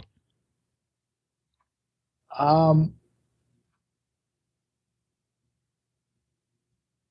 that's a good question. Yeah. And, uh, I, I, th- I think the length of the answer is the answer. Yeah, maybe it's the, I, I am interested in a lot of different areas. I think that's maybe. No, no, that's not. No, no, no. Let, let's be efficient here, right? Let's be efficient. Is there something you're wildly enthusiastic about that you don't know how to monetize, or is there nothing you're in particular wildly enthusiastic about at the moment? Uh, I think maybe I'm, yeah, I'm not uh, wildly. Wild, wild enthusiasm is kind of hard to miss in one's personality. You know what I mean? It's I, like, if there's a, if there's a nine thousand watt bulb in your room and I say, is there a light in your room? You don't kind of look around, right? Right. Yeah. Okay. So you're missing enthusiasm as a whole. Is that, I'm not trying to corner you. I'm just trying to sort of understand, because if, if you know, if you have something you're wildly enthusiastic about, but you don't know how to monetize it, that's one thing. But if you don't have any enthusiasms, then where are you going to go from here? Maybe this is the most enthusiastic you can be. Right. Yeah. Um, I'd say I have some general areas that I'm interested in, but no, not, not exactly. Not wildly passionate about in, in the way that you're saying. So, so I guess no. So what's the thing, what's the thing that you're most passionate about? Um, I, most passionate about, I guess that's, that's the problem. uh, maybe I do have an interest in, in finance. Um, and that's, that's what I majored in. Um, oh, no, no, you didn't just say, what are you most passionate about? I have an interest in finances, which is the field which I really want to get out of because it's so boring. Oh, yeah, Jake, just... Jake, I need to send a tiny electrical storm to hit your nads with something. But anyway, go on. Um, I, yeah, I, I was just going to say, uh, yeah, I am interested in it. It's just, um, I, okay, I'm just no, kind of. No, no, no, no, no, no. We're not going to, we're not going to try and resurrect your love of finance. And I'm not going to participate in that part of the conversation. Do you have, did you know anyone you, when you were growing up who was enthusiastic about stuff? When I was growing up. Uh, yeah. Like, I was there anyone around who was like, I love collecting stamps with bugbears on them. I live for that. I mean, whatever. I mean, anything that like someone was, was there anyone enthusiastic about anything when you were growing up? Ooh, I'd have to say no. Okay, so you don't have you don't have any exposure to enthusiasm. This just may be a language you don't speak, like ancient Aramaic or something, right? Yeah, maybe. Well, what do you mean, maybe? I thought you just said that there wasn't anyone who you knew who was enthusiastic about anything. Oh, right. Yeah. Yes. Okay, and. Why? So maybe you're not missing anything. Do, do you know what I mean? Like, you know, this old, this old story, right? And it's kind of a cliche and it's a bit anti-male, but anyway, there's this old story about some guy who, you know, his girlfriend wants to get married and, uh, you know, they're like twenty-five or whatever. And he's like, no, I, you know, I don't really want to get married. And she's like, why? And he's like, well, you know, let's say we get married and let's say we have a whole gaggle of kids. We love them, they love us, and they grow up, and then they have a whole bunch of grandkids, and, you know, we're celebrating a life together, and we're walking along the beach, and I'm eighty, and, um, you know, the sun's setting, and it's beautiful out, and let's just say that there's some guy there with with a hot tub, and and and he's got a whole bunch of, like, Hawaiian Tropics bikini models in the hot tub, and they they they see me walking along the beach, and I'm eighty, and they say, hey, why don't you come and sit in this hot tub with these Hawaiian Tropic bikini models? And I'll have to say no, because I'm married. Right? So he's holding out for some big penthouse fantasy that won't ever happen, but, you know, that's why he doesn't want to get married and have all these wonderful things. So maybe you have this standard of satisfaction that is not realistic. I see. Okay. L- let me ask you something that, that's going to sound unrelated, but I think it is related. Okay. That is. um, when you were growing up in school, and in, in school in particular, were you ever told that you did a really bad job? I'd say it's it was always uh, good just try. a letter a letter grade. Yeah, but I was never like actually- you know good good try. It's all right, you know. Could maybe could have been a tiny bit better, but you know, good effort, you know, that kind of stuff, right? Yeah, right. In other words, you were taught by a lot of women, right? Yeah, I guess so.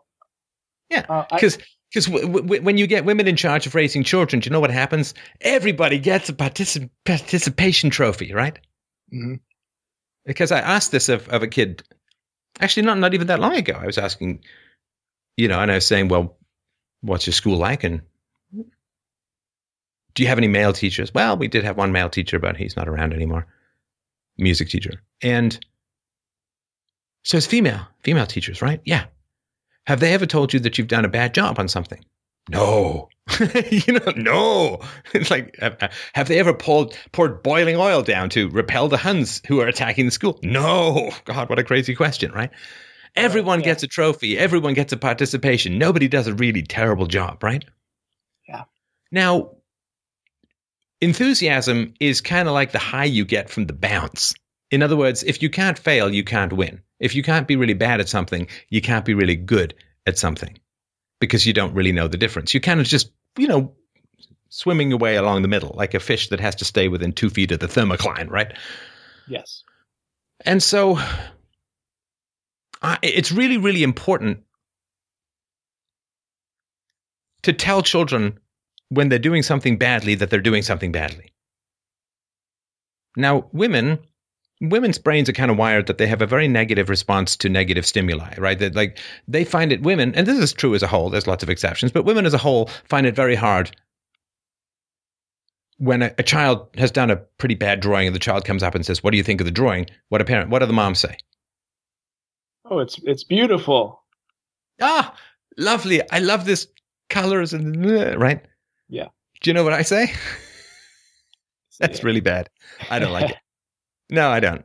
Well, why? What's wrong with it? No, I don't like this. I don't like this. You know, and I've seen you do better. And right, fine, I'll go do another one, right? And what comes back is a better picture. And then I can honestly say, I like that. That's good. That's good. Here's what I like about it, right? Mm-hmm. So you were denied the lows of failure, and thus you were denied the highs of success because you live in the goopy middle vacuum of female indifference to failure and success. I mean, women fundamentally know they can't fail. They won't be allowed to fail because they're too valuable to society. Eggs are vastly rarer than sperm, and therefore, oh, did you did you did you have sex with the wrong guy? Fine, here's a government-sponsored abortion. Oh, did you have sex with the wrong guy? You want to keep the baby? Okay, fine. Here's all the money in the known universe. Here's enough money that would have kept a medieval village flourishing for a hundred years. We'll give it to you in one month uh, because you're. Oh, so women can't fundamentally fail. Women. Don't have the same kind of spur for success. They kind of drift around the middle. Plus, of course, women have this I Q curve, right? The bell curve for women looks like a penis. The bell curve for men looks like a flattened boob, right? So um, so women kind of in the middle. They don't usually know people who are that spectacular or that bad off, right? They kind of know a lot of stuff in the middle, which is why women tend to be egalitarians, because egalitarianism is kind of what women are all about based on the sort of statistics and the and the bell curve, right? Women, you don't find many of them homeless, and you don't find many of them uh, in the corner offices or, you know, being geniuses in various science and arts disciplines. So women kind of float around the middle. There aren't that many highs and lows, and men or boys generally get exposure to people who are amazing at stuff and women and men who are terrible at stuff. Like when I was a, I mean, I played sports all the way through my, my, my youth and my teenage years. And there were guys who were fantastic at it. And there were some things I was pretty good at too. I'm fantastic at hitting a ball. Man, I can do that blindfolded, like cracking one to just way, way to the moon and beyond. And I used to hang out and play with, with kids. And, and, you know, there's always that kid who's really, and maybe there's more than one, just bad. Like, like they move around like, like there's some random bunch of invisible dolphins pulling at their every ling, limb on a string, right? Like some some weird epileptic geppetto is making the move or something, right? And, and you know, they're always like the Les Nessman guys who are trying to catch the ball out there in the outfield, and the ball always seems to come straight past their glove, from the sun, you know, and it will often land straight on that little metal divot that's on the top of a baseball cap and leave like a semi-permanent impression. That's how you know them. The mark of Cain. They are terrible at sports. Did you know kids like that? Yeah, definitely. I always did okay. I was, you know, wasn't too bad. I kind of, kind of was. You're out. In the middle. Yeah. You're in the middle. This is what we're talking about, right? Yeah. It was but funny, but, but funny. You saw exposure, right? Like, it's not a huge surprise for you that really great people, really great guys at sports get paid a lot of money, right? Because you see the difference, right? Right. When you were growing up, the kids who were really fantastic at sports are the kids who were bad, bad at sports, right? I've seen this like with little kids learning to skate. I mean, some little kids, like, you know, the tenth lesson, they're still wobbling, wobbling around, right? And some of them are just like, they've, they've just turned into these like jetpack narwhals on ice. You know, off they go, right? Hey, look, I'm skating backwards. And the moms are all free fainting, and the, right? And the guys were like, yeah, good, good for you. So the, this spread of abilities among boys is much wider than it is among girls, which is why three quarters of, or more, I think it's three quarters or four fifths of the psychotropics assigned to children are assigned to boys, right? They tamp down the edges of, of both sides. So when you were growing up, you were, I, I think it is really tragic, you were not exposed to failure and therefore did not gain, I would assume, as much appreciation for success. I hated, my, my daughter was asking me about this today. I actually I hated boarding school in many ways for reasons I won't even bother getting into right now. I think they're fairly obvious. Just read some Orwell. But um, but one thing they were not shy about, because it was like it was like a testosterone-heavy environment. It was like wall-to-wall dudes. There was a girls' school, but it was separate from the boys' school. And the male teachers, maybe because there just weren't that many women around. There was one woman, the, the music teacher. Uh, yeah. But um, the men, if you did a bad job, do you know what they said? What? What do you think? Oh, that was what they probably probably uh, joke around with them a little bit. And uh, no, nope. Kinda... If you did a bad job in an all-male boarding school, do you know what the, the teacher said? Oh, yeah, they would tell you you're doing a bad job and maybe you did a bad job as well. Do it again. That's terrible. That's just terrible. I remember we had to produce a family tree, and I, you know, did it out of my memory and so on. And it was just like in the bottom right. You know, I didn't even fill up the whole piece of paper. And he was like, wow, your presentation skills are terrible. What's that doing down in the bottom corner like that? You got a whole big piece of paper here and you just use the bottom corner. How the hell are people supposed to see that? Right. Yeah, it's like, just keep piling on. Yeah, well, it's not piling on. It's it's being honest. Now, when I did something really good, great. You know, like I wrote a short story about uh, life in a medieval village. I wanted to be a freeman. I, I remember very clearly. I called it the Village of Folder. I, I didn't have that great an imagination. I did for not for names. I'm still bad at coming up with names for characters in books. But um, there was a um, I can't believe all this stuff that's dredged up and now kept in the world forever. But anyway, there was a. Um, a bunch of cubby holes, and in one we, we, we kept the class folders, right, for things you knew. And so, ah, the Village of Folder. I, it's because I just, that's the word I saw, right? It's like when my daughter was little and she had to name one of her imaginary pet snakes, she'd just look around, tree, window, door. Okay. And that's, you know, the name's just directly in front of her. So I guess it's like how certain natives would have named their kids. Uh, welfare office, uh, copy fluid. Anyway.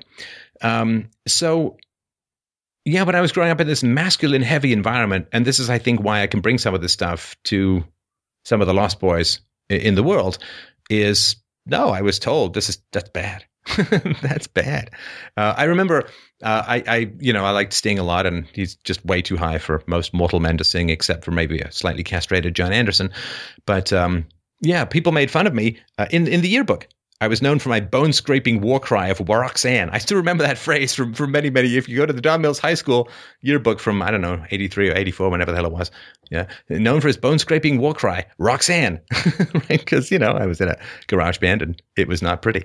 But um, uh, so when you're bad at stuff, dudes will say, you suck. You're bad. You're, you're not good at this, right? Uh, and, and you will kind of be whittled out and excluded. So you either have to up your game or you have to live with being excluded, right? And and this is kind of taken away from boys these days because we live in this, you know, gynocentric school boom where everyone gets a trophy and nobody really fails and nobody really succeeds, and it's all pretty pretty rough. So it could be that you just don't have strong inclinations to to stuff, but it could also be that because you lived in this sort of narcoleptic morphine womb of female enthusiasm for everything. And you see this, you know, all the time. You see this all the time because, you know, spend a lot of time around moms because I'm usually the only pair of dangly bits in the room. And um, the, the moms are like, yay, good job, you know, especially when kids are very little. And look, I, it's great. I, I love it. I love women for that. I think it's fantastic. Yay, you did it. Good job. Yay. And the kids are like, yay, you know, and it's great. And it's completely retarded after a certain period of time, right? It's like this old saying that women raise good toddlers and children and men raise good adults. Uh, and this is, you know, partly the infantilization of boys that occurs in a gynocentric educational system or gynocentric social system called female suffrage, end of Rome democracy.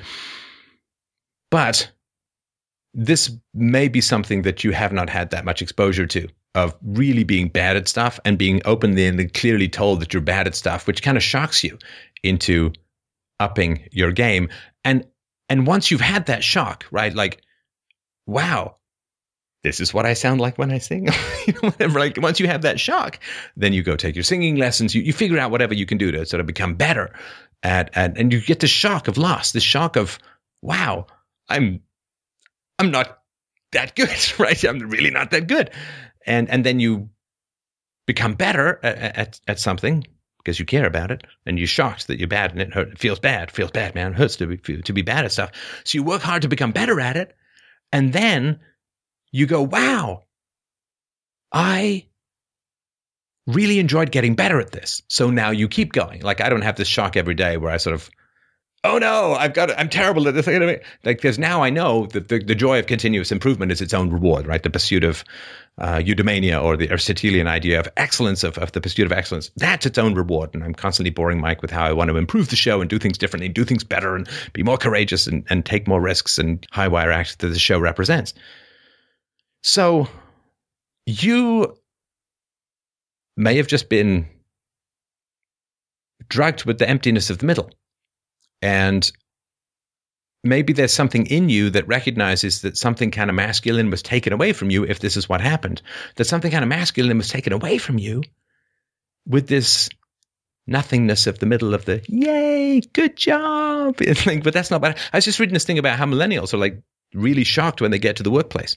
Really shocked when they get to the workplace, because the bosses aren't like, yay, good job, everyone gets a trophy. They're like, you suck, you're fired, right? Because the bosses can't, they can't screw around. They, it's their business, right? They, you know, if you keep delivering the pizzas cold, you, you're not delivering the pizzas for long, right? You, you got to get better or get gone.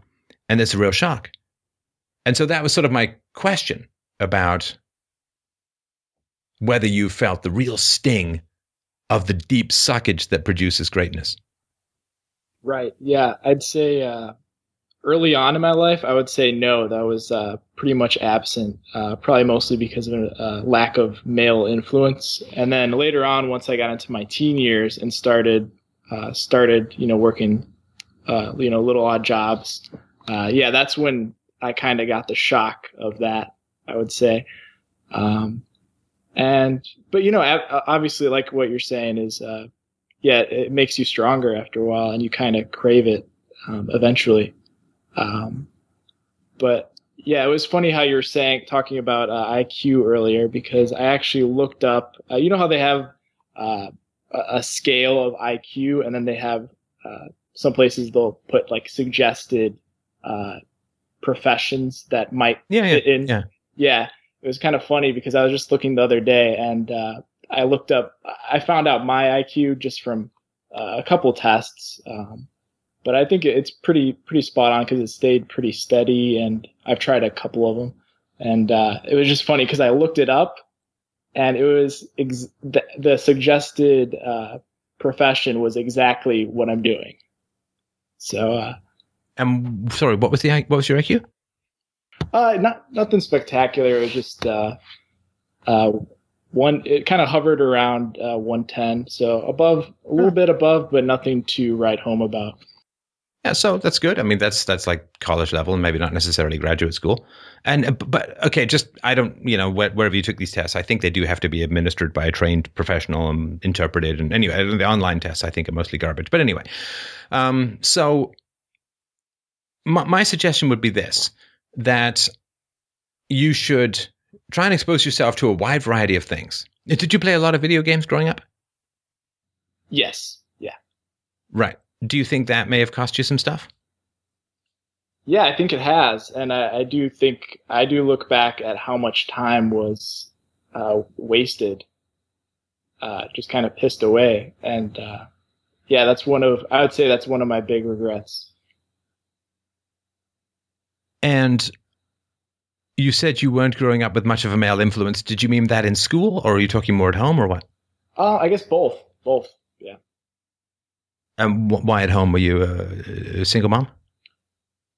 Um, I was just kind of, uh, I guess, a total broken family situation. Um, it's it's it's a long story with my, my parents getting divorced, then a custody battle with some other family members. Uh, uh, wound Wait, up. What? A custody battle over you?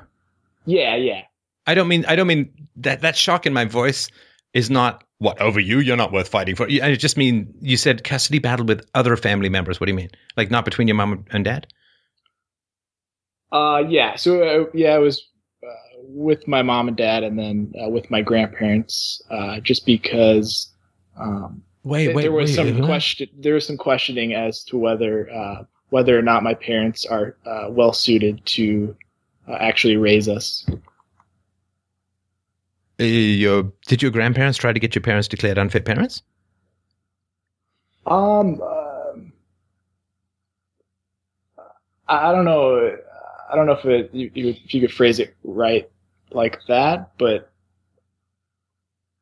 yeah, I guess so. Uh, they eventually got custody of us. Your grandparents got custody? Yes. Yeah. Why?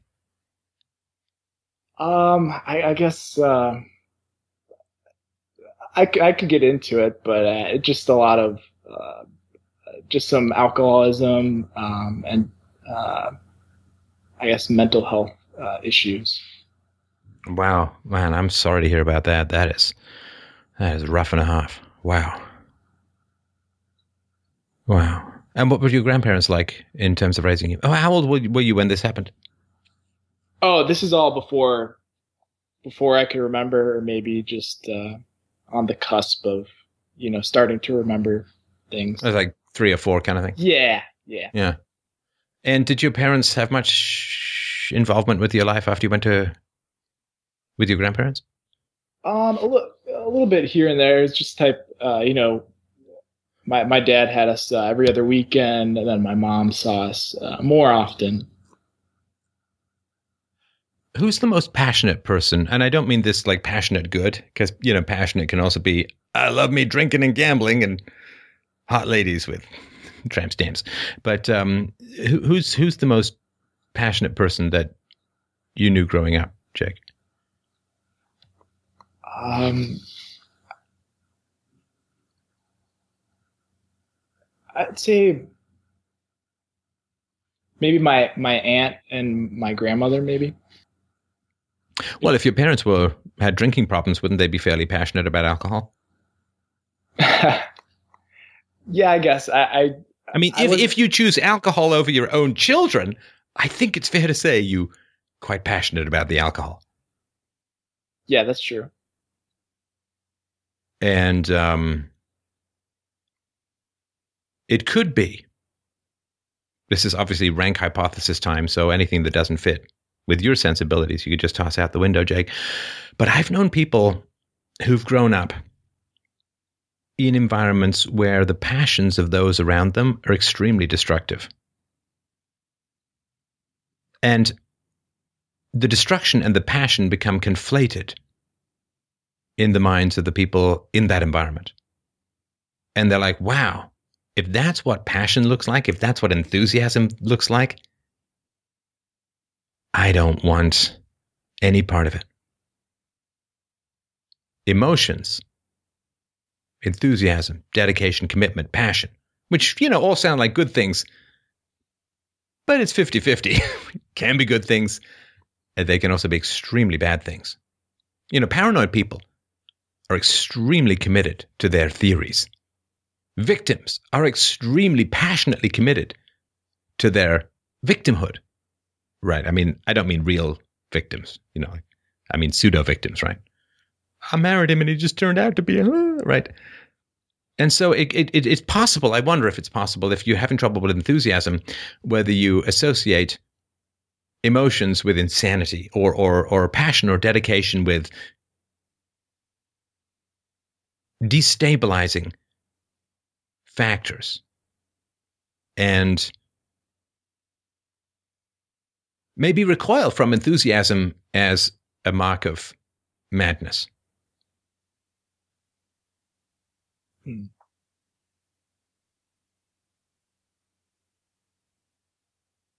Might be. It's might not. It's not. And the reason I, I mean, it's not that uncommon. Sorry to interrupt, but it, it, you know, like I mean, when, when I get really passionate in, in, in certain videos, do you know what people half the time say? He he, crazy, right? They they view you know passion and, and, and enthusiasm and dedication as like the mark of mental Cain branded into your forehead by the deep lords of insanity, right? Yeah. Yeah, I can see how people would uh, could could jump to that that conclusion there. I understand yeah. what it's like to look at enthusiasm. Crazy people, very enthusiastic. You know, guy on a street corner really, really believes that the end of world, the world is nigh. Really believes he's all in, man. He's all in. Like he didn't even wash his hair. He's that. He didn't wash his clothes. He doesn't shave. He's got that weird thick hair that homeless people have that makes young balding guys jealous and think, well, would I trade that for homelessness? That kind of hair? Maybe I could probably get back into some place. I can't get the hair back, but anyway. So though the crazy people are committed, they're like all in.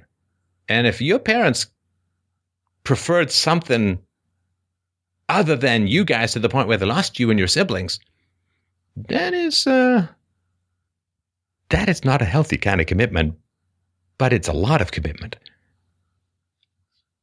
Right. Yeah. I, um, yeah. Just from you saying that, I uh, yeah, I could think of some uh, situations where there there could be um, some enthusiasm, and where I have to sort of rebut that with.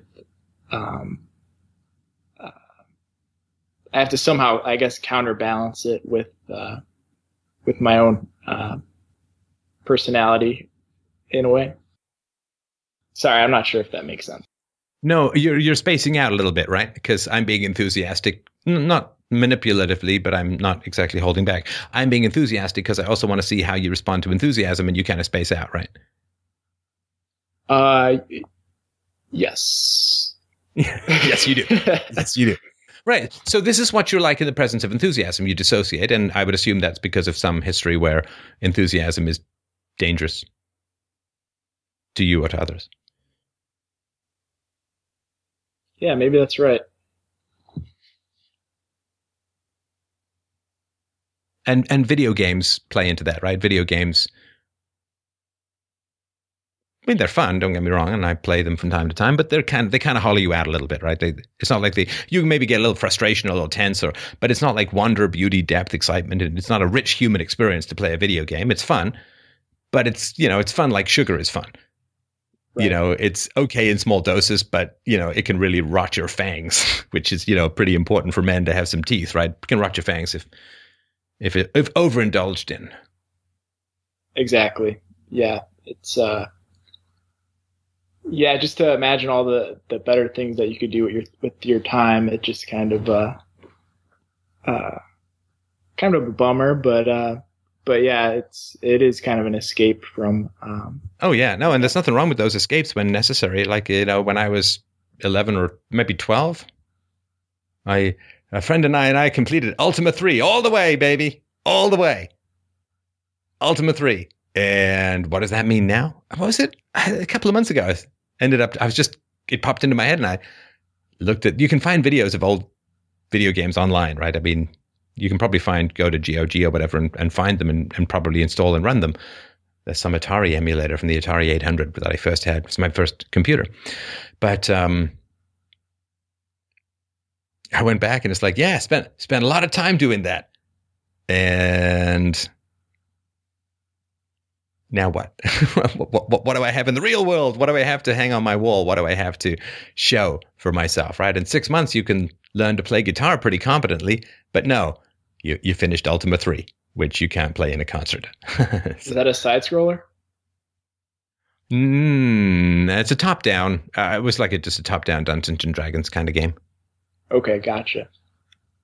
Yeah. Um, but yeah, side-scroll, like the button mashes where it's like the crazy timing. You just have this kind of weird tension and frustration and, and you know, some satisfa- some sense of satisfaction, but it fades pretty quickly. But it's just a giant out-of-body experience, video games for the most part. They're just sucking you out, your brain out through your nose and spraying it across a bunch of agitated pixels. And it doesn't add up to squat in your life. And, you know, video games, they can do a little bit of hand-eye coordination help and they can do some strategy stuff and all that. But uh, um, they are... Um, They are massive time sinks, and they don't give much back to your life that you can have moving forward. Right. Yeah.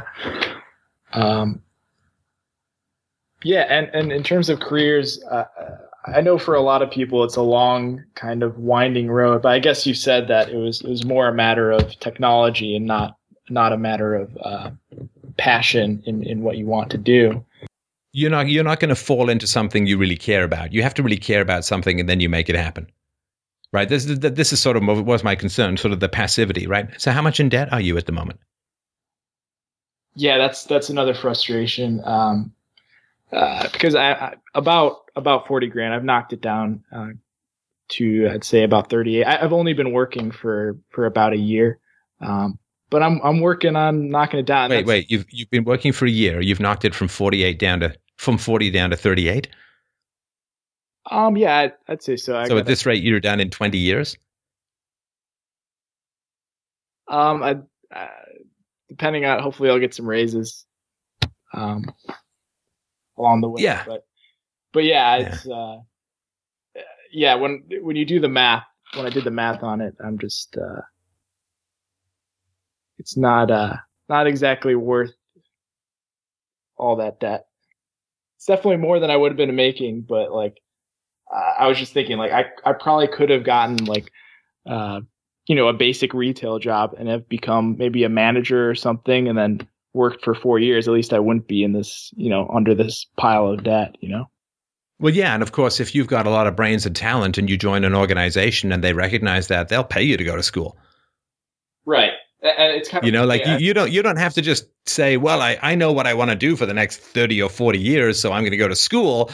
I mean, you could just go get a job and prove your ability. And uh, if you're smart and, and you you work hard and you've got potential, I mean, they'll they'll pay for you to get. They'll they'll have classes there. I mean, you go to Walmart, they'll, they'll they've got classes right there in the back that you could do training on, and you can improve your skills and you can move up. They're desperate.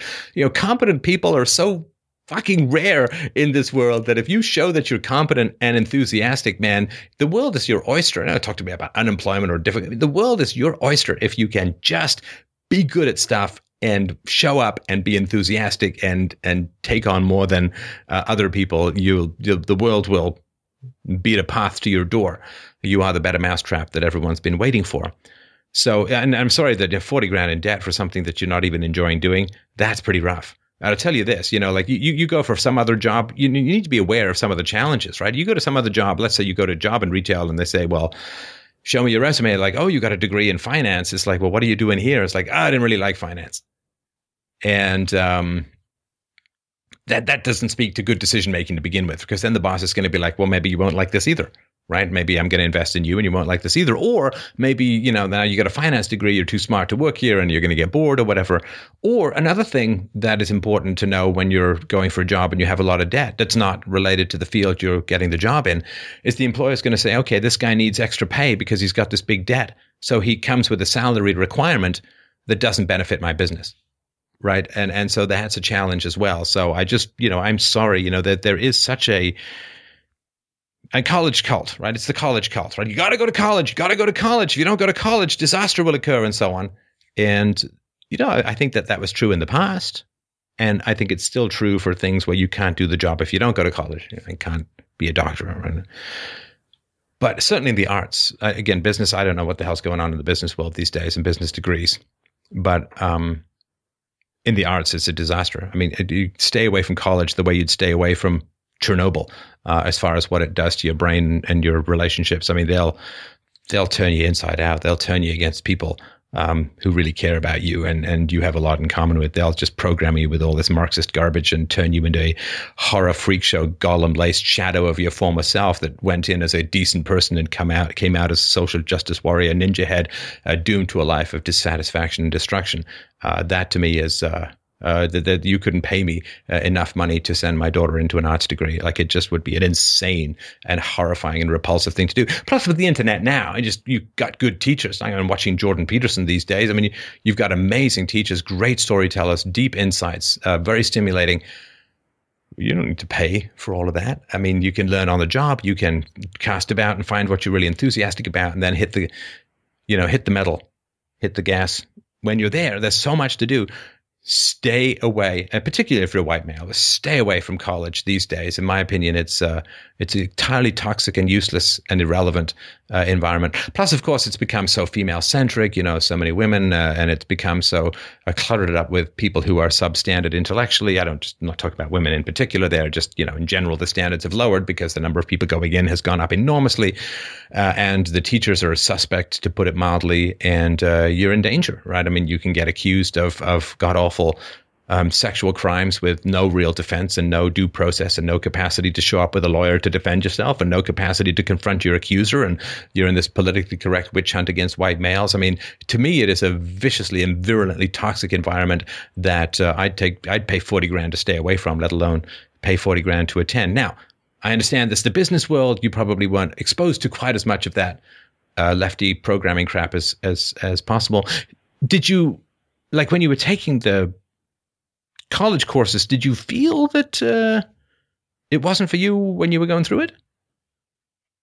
Um, I'd say in terms of uh, lefty nonsense, uh, it, it wasn't it wasn't too bad. I, I went to school out, out in the country. Uh, it was kind of a little college out in the boonies, so it was kind of old school. Yeah, so in terms of uh, that, uh, you know, social justice stuff, I didn't get too much of that, but um, – yeah, I enjoyed the classes. Uh, I thought they were pretty interesting. Uh, I I enjoyed the professors. I had a lot of uh, a lot of uh, back and forth with them, um, even after class. And um, uh, yeah, and I think I think part of it is too, like uh, in the past, it, it, was, it was so much cheaper, and uh, the math really did make a lot more sense. Um, so I think. Uh, You know, now at this point, you know, people would think, oh, well, it made sense when I was growing up. You know, uh, you know, my kids, my nieces, my nephews should just go to college, but they don't really sit down and make that recalculation and and uh, assess the changes um, that have happened recently. Um, but yeah, do you? Uh, sorry, go ahead. Uh, it's funny, I. I uh, my job, it's not it's not in finance, but it's kind of a stepping stone into uh, a lot of a lot of different areas in the company. Um, a lot of people started out in my position, um, but it's funny because uh, you know, my degree, I think it helped me get the job for sure. But I was just thinking the other day, I was like, you know what? I bet I could have, if I was just really persistent and uh, really went at it. I bet I could have just talked my way in, even if I wasn't. Uh, Even if I didn't have a degree, it would have been hard, but I think I, I, I could have, regardless of the degree. I don't think that was the, I'm not sure if that was, it might have tipped me over the edge, but I'm not sure if that was a big factor, honestly. Right. I mean, and, and you weren't told the truth about a lot of this stuff, and I'm sorry. And, you know, you have some stuff to be angry about. Yeah, it's uh, yeah, it's a little bit frustrating sometimes, but uh, you know, uh, with with some of the other callers, uh, you know, living in Venezuela and stuff, I I just try to, you know, put it in perspective, and you know, it could be could be a lot worse. Right, like the the dog in hell. This is fine. Right. Yeah. All right. Yeah. So that would be my suggestion. Cast about. Uh, but I wouldn't, I wouldn't make any big changes in my life until I found my passion. I wouldn't just, okay, well, I'll try something new and see if I'm interested in that. I mean, that's, you know, you, you define your values and then you find someone who matches those values. If you want to get married or have friendships or whatever, you just hang out with random people and see if they work out, right? Same thing with careers.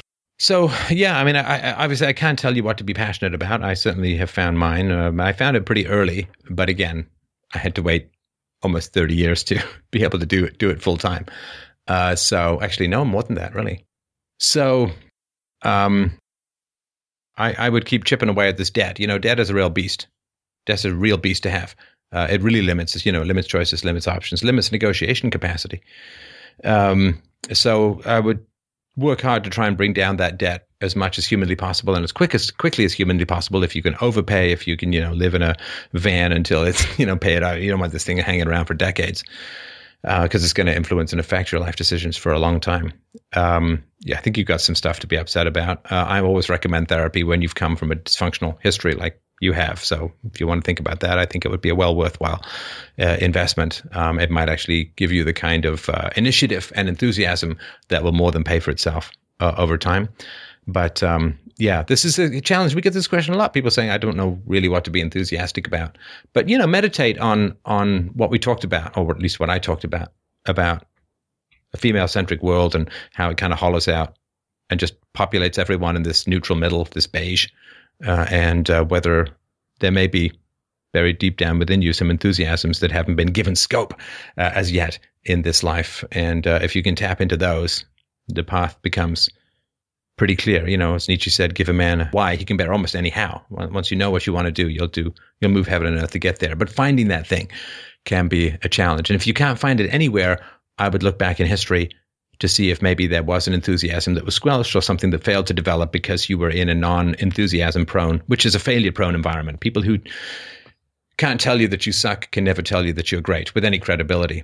And uh, or maybe you just don't have a lot of energy that way. You know, everyone's different. Uh, in which case, you know, after you've explored all of the stuff, if you can't find anything, I think you'll have more contentment with where you are and not think this sort of grass is greener on the other side of the fence stuff. Does that help at all? Yes.